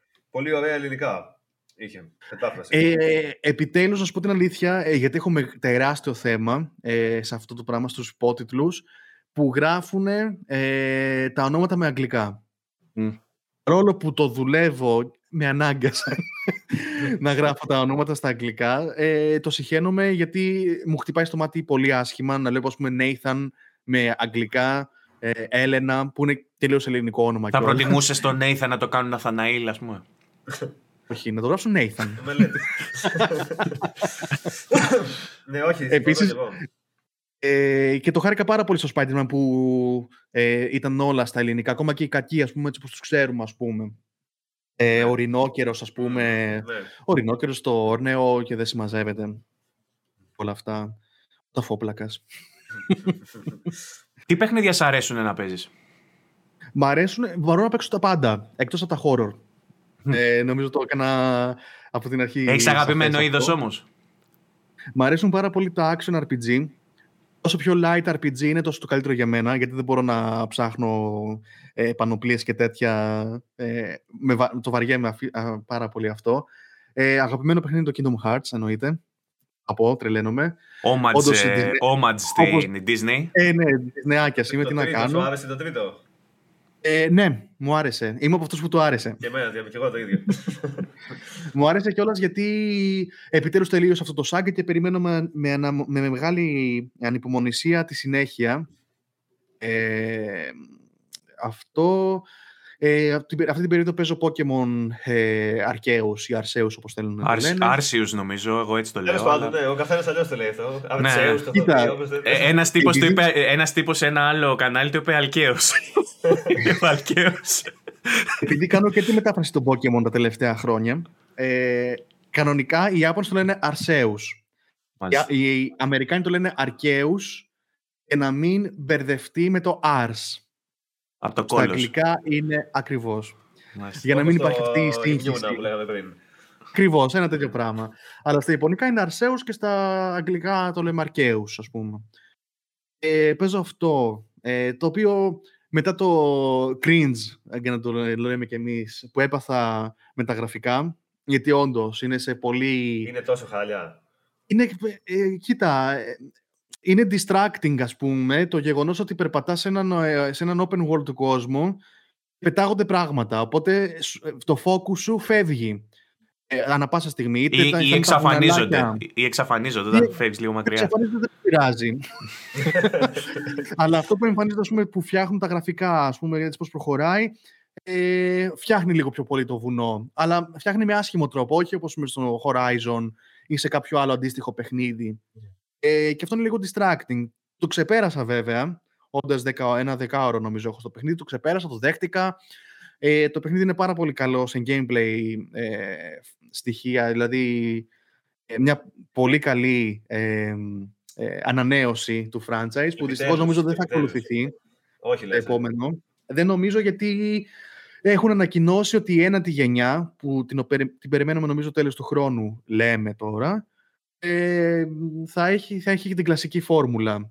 Τώρα θα το κάνουν λίγο πιο open world λόγω της επιτυχίας. Δεν ξέρω αν προλαβαίνουν να το κάνουν. Θα μπορούσε να σπάσει σε δύο, έστω. Να βγάλουν την κανονική ναι, και παράλληλα δεύτερη σειρά. Αυτό. Σίγουρα το Legends νομίζω θα, θα, θα συνεχίσει επειδή έχει και τεράστια επιτυχία. Το έχουν πει αυτό, ότι θα είναι σειρά έτσι κι αλλιώς. Α, ναι, δεν το έχω υπόψη. Ναι. Και θα είναι κάθε φορά σε άλλο region. Τώρα είναι στο Sinnoh Μετά Ναι. μπορεί να κάνουν στο Hoenn, ξέρω, ή μπορεί να κάνουν σε άλλο. Ελπίζω, ελπίζω, να, πάνε, ελπίζω να πάνε προς τα πίσω πάντως, να πάμε προς τα μπροστά. Εγώ ελπίζω κάποια στιγμή να δούμε ένα Pokemon σαν την κανονική τη φόρμουλα, αλλά με ναι, ναι. σύγχρονο. Ακριβώς με αυτή την ανοιχτό κουβέντα, ακριβώς αυτή την κουβέντα την έκανα με τον Παύλο χθες στο podcast που θα έχει βγει τη Δευτέρα, τώρα που το βλέπετε Πέμπτη. κόσμο. Και ελπίζουμε κάποια Ωραία. στιγμή να βγει και στα, με, με voice acting και να μεταγλωτιστεί στα ελληνικά ένα παιχνίδι Pokemon. Αυτό θα ήταν τέλειο. Ε, τεράστιο πρόβλημα για μένα. Δηλαδή, βαριέμαι ασύστορα να διαβάζω text σκέτο. Δηλαδή, Ε, πλέον, ειδικά ξέρω στην εγώ. εποχή μας. ναι, πλέον Ειδικά στην είναι- εποχή μας. Που το, στο PSP, να πούμε, το Kingdom Hearts ήταν σχεδόν όλο με voice acting. Το Switch, ας πούμε, τσιγκουνεύεται να δώσει... Πάντως, επειδή μιλάμε για Switch, να ξέρεις ότι πιο πιθανό είναι αν γίνει μεταγλώτη να σε φωνάξουν για να κάνεις mumbling. Να κάνεις δηλαδή. Ναι. Όπως κάνει το Animal Crossing. Όντως, ισχύει. Θα το δεχόμουν. Θα το Ναι. δεχόμουν. Τώρα τελευταία τρεντάρι, δηλαδή βασικά, βασικά κάνω trolling στην ουσία. Εδώ κάνουν rap με mumble μέσα, ρε, δεν θα κάνουν anime. Κάνω trolling ε, στην ομάδα της Nintendo που είμαι ε, όταν ανεβάζουν μια είδηση για το, για τη Super Mario την ταινία που θα βγει. Πηγαίνω και γράφω από κάτω θα έχει την καλύτερη φωνή. και νομίζουν όλοι ότι θα το κάνω εγώ. που μακάρι να το κάνω, γιατί έχω ξαναμεταγλωτήσει τον Chris Pratt που θα τον κάνει στα, ελληνικά, στα αγγλικά την φωνή του Μάριο. Αλλά εγώ προς το παρόν προ- τρολάρω. Μακάρι να έρθει και να το κάνω εγώ. Αλλά τη, γελάω φωνή πάρα του, πολύ με τις τη φωνή του αντιδράσεις. Chris Pratt που την είχες κάνει; Την έκανα στο Onward της Disney Pixar ε, πέρσι. Μάλιστα. Λοιπόν, κάτσε γιατί έχω, έχω μπει στο page σου σε μια εκπληκτική σελίδα όπου έχεις δώσει κι άλλη συνέντευξη. Και αν δεν έφτασε στον κόσμο όσα είπαμε σήμερα, μπορεί να μπει και εκεί να τσεκάρει. ε, στο greekdub.com.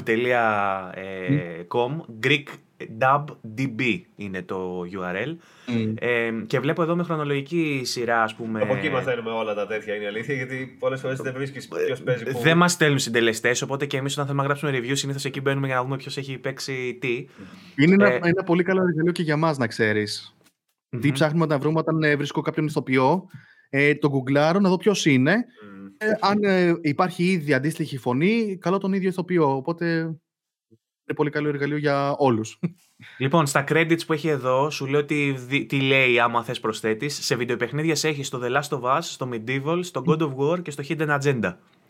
Μμ. Ε, έχεις, είπες και κάποια ακόμα που έχεις ε, συμμετέχει με διαφορετικό ρόλο ε, στο παρελθόν, νομίζω. το That You ήταν που That είναι You. σ- στα σκηνοθετικά θα είναι αυτό. Μμμ. Ε, ναι, Ωραία. Ε, Τα- εντάξει, τα αναφέρω έχω όλα αυτά και όλα. συνέχεια. Αν ο κόσμος θέλει να δει δουλειά σου, ρε παιδί μου, μπορεί να ψάξει να δει κάποια από αυτά, κάποια από αυτά που αναφέρουμε είτε σε παιχνίδια είτε σε κινούμενα σχέδια και άνιμε.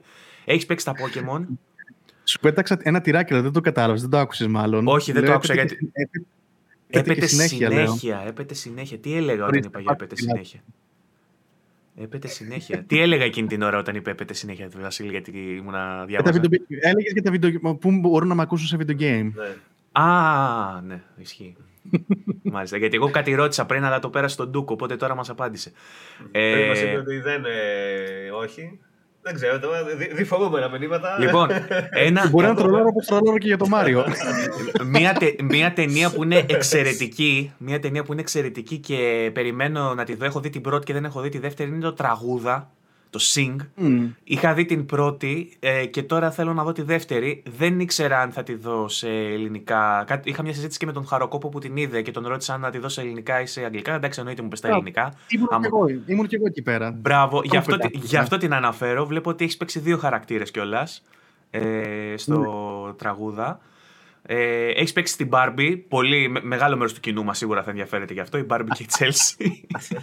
Να πω ότι για την Barbie ήταν το, το πρώτο μου, το πρώτο και το μοναδικό μου πέρασμα στο franchise, το οποίο το, καλοδε... το, ήμουν, ε, το δέχτηκα με χαρά γιατί εντάξει, περι- πα- παραπάνω βιογραφικό για μένα. ε, ναι, ρε, μια χαρά. Δεν κρίνουμε τώρα εδώ πέρα. Κρίνουμε το κοινό μας, δεν κρίνουμε εσένα.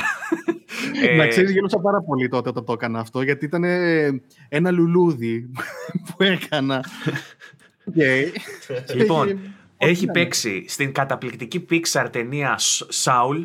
Ε, Soul ή Soul, πώς λέγεται, πώς διαβάζετε εσύ που είσαι και αγγλομαθής; Soul νομίζω είναι. Soul, τέλος πάντων, πολύ ωραία. καμ- Better call Saul. Όχι, δεν είναι ο Better Call Saul. Επίσης δεν είναι, έχει καμία σχέση με τα Dark Souls. Οπότε οι Σαουλάδες μας παρακολουθείτε, μην πάτε να θα δείτε κάτι τελείως διαφορετικό. Αλλά αν έχετε παιδάκια, είναι πάρα πολύ και αυτή η πάρα, πάρα πολύ ωραία η ταινία. Βλέπω επίσης στο Coco. Αυτό είναι με τον The Rock. Το, ε, το, όχι, αυτό είναι η Βαϊάνα, η Μωάνα. Ok. Coco ήταν αυτό με, το, με τη μέρα των νεκρών, το Dia de los Muertos, πώς λέγεται. Αχα, Άλλη και, ερώτηση που άλλαξε όνομα το, και το- Μωάνα. και αυτό Εντάξει, πρέπει ναι, να ναι. είναι ωραίο. Επίσης δεν το έχω δει και πρέπει να είναι ωραίο. Τη Ζω, Ζωούπολη έχω δει και είναι πάρα πολύ ωραία ταινία. Ε, η Ζωόπολη ήταν η πρώτη μου ταινία κιόλα. Έχεις που παίξει έκανα. εκεί τον ε, Clawhauser. Ποιος ήταν, ποιος ζώο ήταν ο Clawhauser. Clawhauser ήταν ο, ο γατόπαρδος που ήταν στο, στην ε, ρεσεψιόν της αστυνομίας. Ένας Α. χοντρός. Α, ναι, κατάλαβα, ναι. Ω, ναι, ναι, τι, μου- ναι, ρε, και το είχα δει και στα ελληνικά, αλλά δεν σε ήξερα τότε. Δεν σε, δεν σε εντόπισα. Το Ε, Angry ήταν- Birds επίσης βλέπω, βλέπω Συγκεκριμένα εκεί κιόλας που- ήταν το μόνο δοκιμαστικό που είχα πάει και είπα ότι. Γιατί δοκιμαζόμαστε για το ρόλο και επιλεγόμαστε από την ίδια την Disney. Ε, ήταν το μόνο δοκιμαστικό που έκανα και είπα αυτός ο ρόλος είναι δικός μου. Γιατί είναι σαν να, μ' άκου- σαν να άκουγα εμένα 10 αγγλικά. χρόνια μεγαλύτερο. ναι, ναι. Ωραία. 10 χρόνια μεγαλύτερο. Ναι, ακριβώς. Και λοιπόν, Και εντάξει, έχεις- δεν υπάρχει περίπτωση να το πω. Έχεις Τέλος. παίξει και σε ταινία που βασίστηκε σε game, το Ratchet Clank που βασίστηκε στο. Μμ. Βγήκε μαζί με το πρώτο το παιχνίδι και έκανε τον πρόεδρο Drek. Ναι, ναι, ναι, το κακό. Και το στο κακό. Angry Birds, μάλιστα πάλι από video game, που μάλιστα δεν το έχω δει το Angry Birds, αλλά λένε ότι είναι από τις πολύ καλές μεταφορές παιχνιδιών, από τις καλύτερες ταινίες που έχουν βγει από video games. Λέγεται γενικά σε βαθμολογίες και τέτοια. Να σου Δεν το πω, έχω εγώ νομίζω το, ε, το Ratchet και Clank δυστυχώς δεν ήταν αυτό που θα θέλαμε όλοι νομίζω για να Δυστυχώς πετύχει και, και η ίδια η Sony. Δυστυχώς ακύρωσε και το Sly Cooper λόγω του Ratchet Ναι. και Ratchet. Ε, αλλά ε, το είχα ψάξει πάρα πολύ γιατί έκανα και τη μετάφραση πάλι και σε αυτό. Ε, και είχα ψάξει λίγο και ακόμα και στο manual το ελληνικό δηλαδή να βρω πώς θα είχαν μεταφράσει κάποια πράγματα γιατί έχω, είμαι πάρα πολύ ε, μ, ψήρας με την ομοιογένεια. Δηλαδή, αν κάποιος είχε διαβάσει το manual το ελληνικό τότε στο PlayStation 2, να δει τις ίδιες λέξεις, ας πούμε, σε κάποια Ναι, ναι, ναι. πράγματα. Δηλαδή, ναι. Ναι. Πιστός λοιπόν στο Legacy. Ε, με τα παιχνίδια που Ναι, ναι. βγήκανε για το PlayStation είχες καμία ανάμειξη; Για το, με το Rift Apart και με το Original το Ratchet; Ο- όχι. Δεν πειράζει. δυστυχώς. Νο- πρέπει να έχει ο Χαροκόπος, δεν θυμάμαι. Τέλος πάντων, με κάποιον, με κάποιον είχα μιλήσει. Νομίζω. Ναι. Νομίζω. Ε, ο θρύλος της Κόρα επίσης στα άνιμε που έχει ε, μπλακεί ε, που είναι spin-off ε, του Avatar, πολύ γνωστό άνιμε ε, πρέπει να παίξει στον Nickelodeon εκείνο οπότε θα σε έχουν δει λογικά. Ε, ναι, ναι, ναι. Ε, Αν και έκανα πολύ δεύτερο, δεν έχει σημασία. μμμ. Yokai Watch, ε, Wannabe Pokemon, εντάξει, το έχω ψηλοτσεκάρει. Το παιχνίδι έχω παίξει στο Nintendo, το, ότι δεν το έχω δει το άνιμε. Ε, Τι άλλο, Pokemon είπαμε, Arcane, ε, διαστημικά σκυλιά και η δική μου Ακαδημία Τεράτο, Ηρώων που είναι το My Hero Academia που είπες πριν, είναι ο ελληνικός τίτλος, η δική μου Ακαδημία Ηρώων. ναι. Ε, υπάρχει περίπτωση αυτό το καινούργιο το Hero Academia να το δούμε και σε κάποια πλατφόρμα, ας πούμε, να, να κάνει κάποια συμφωνία ας πούμε, με Netflix και να το δούμε και στο Netflix ή μόνο DVD είναι ξεκάθαρα ότι θα... Νομίζω ότι για, κά- για κάποια χρόνια θα είναι σίγουρα μόνο DVD. Μετά το πέρας, νομίζω η ξένη εταιρεία θα μπορεί να το κάνει ό,τι θέλει. Οκ. Νομίζω, έτσι.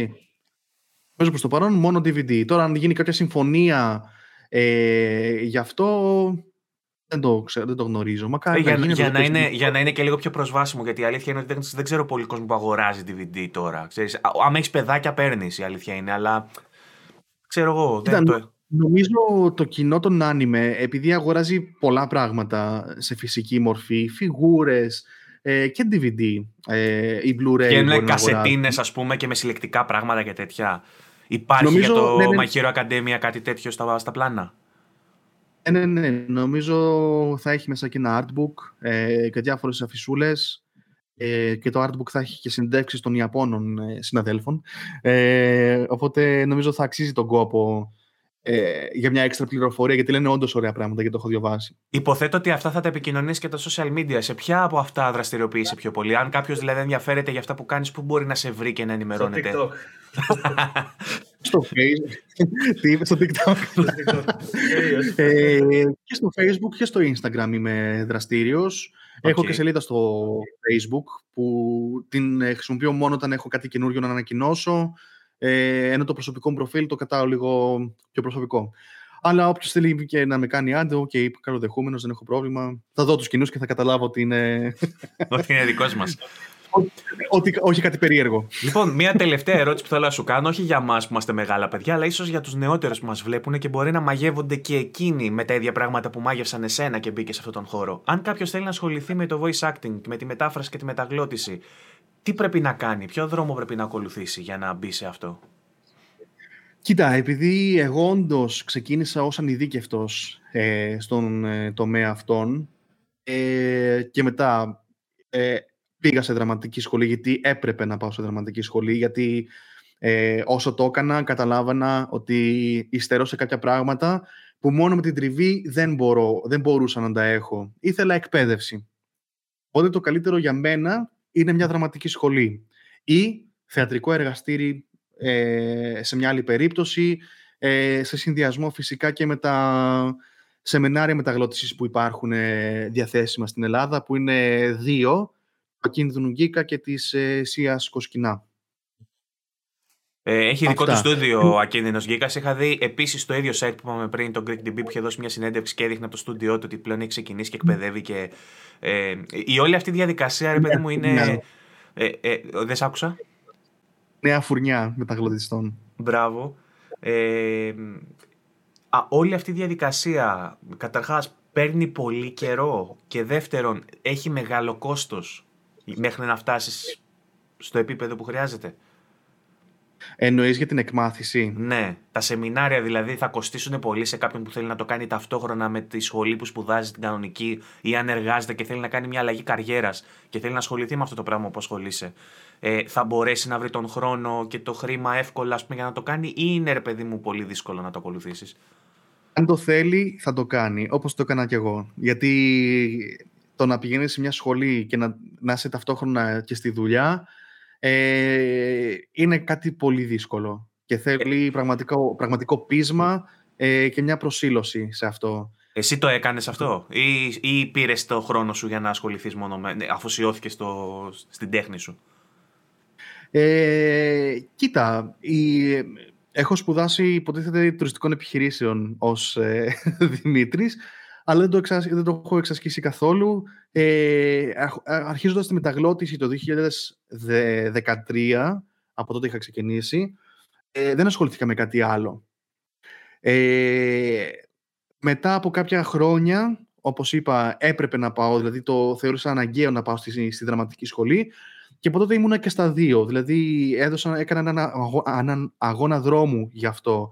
Τύπου ξυπνούσα 5,5 ώρα, μετέφραζα ε, μια σειρά ή δύο ό,τι είχα.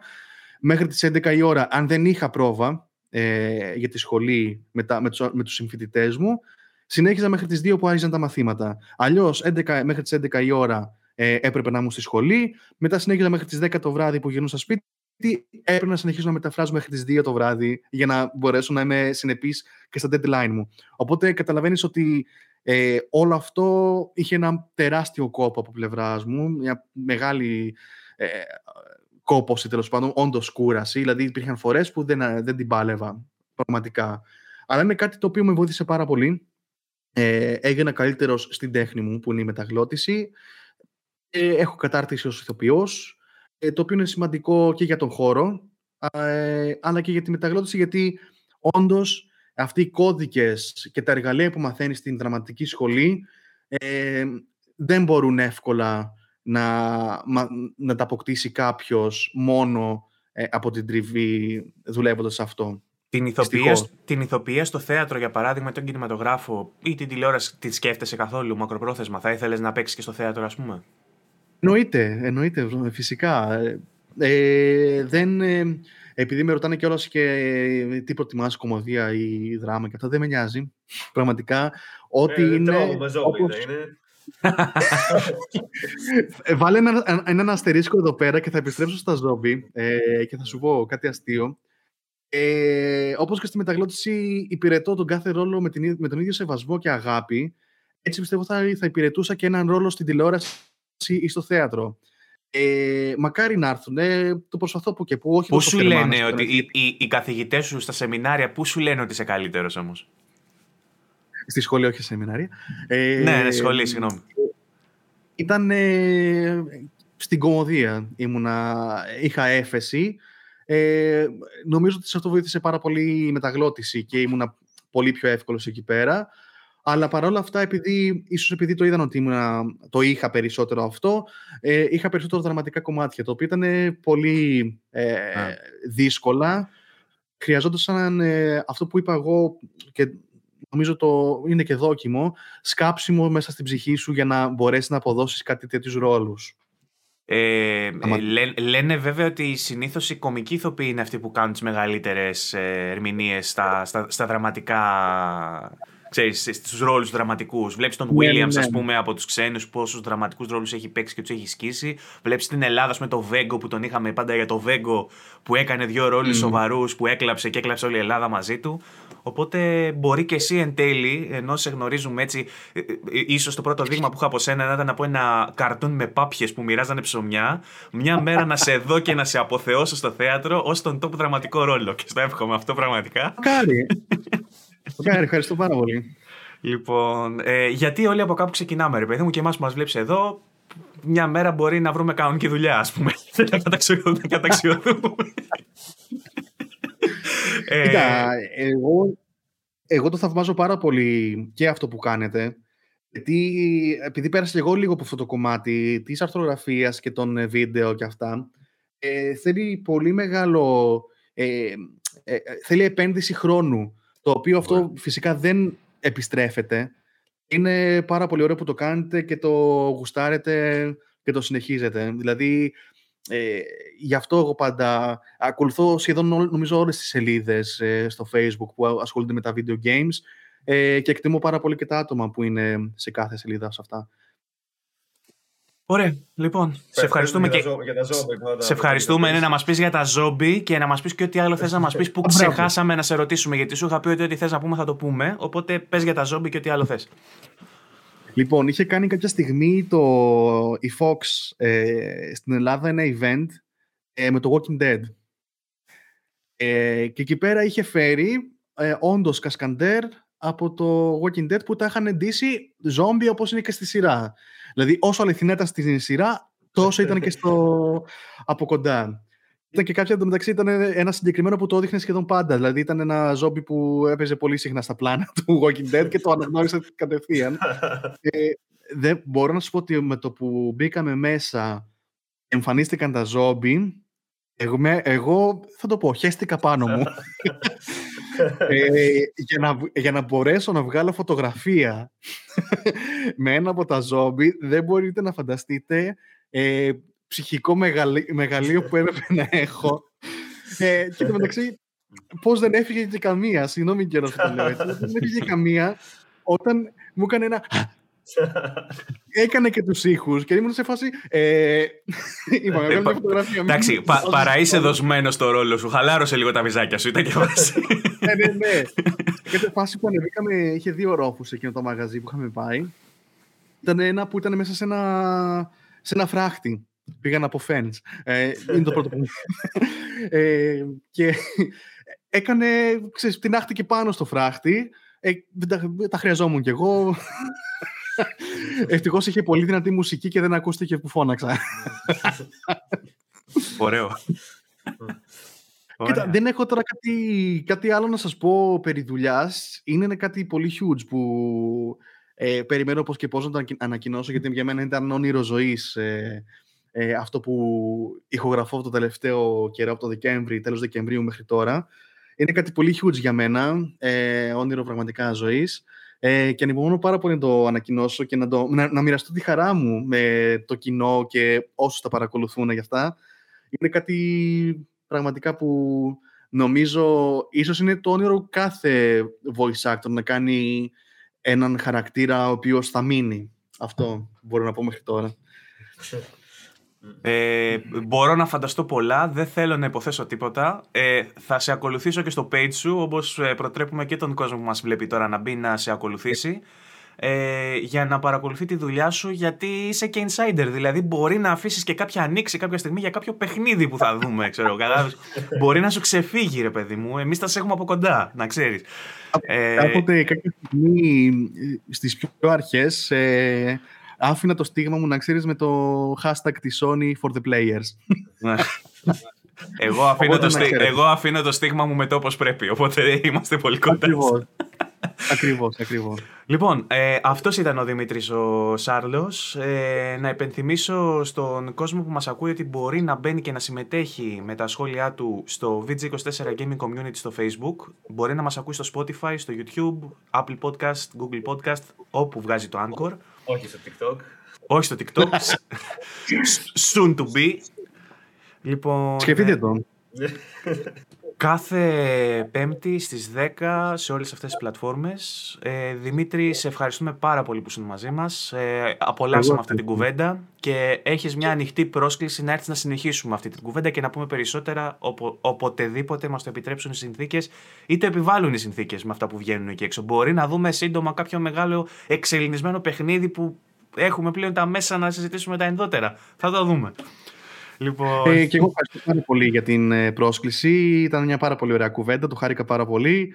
Ε, και μακάρι να μας ξαναδοθεί η ευκαιρία να τα ξαναπούμε. Με νέες πληροφορίες και με, νέα, με νέο αέρα τέλος πάντων ε, στη δουλειά.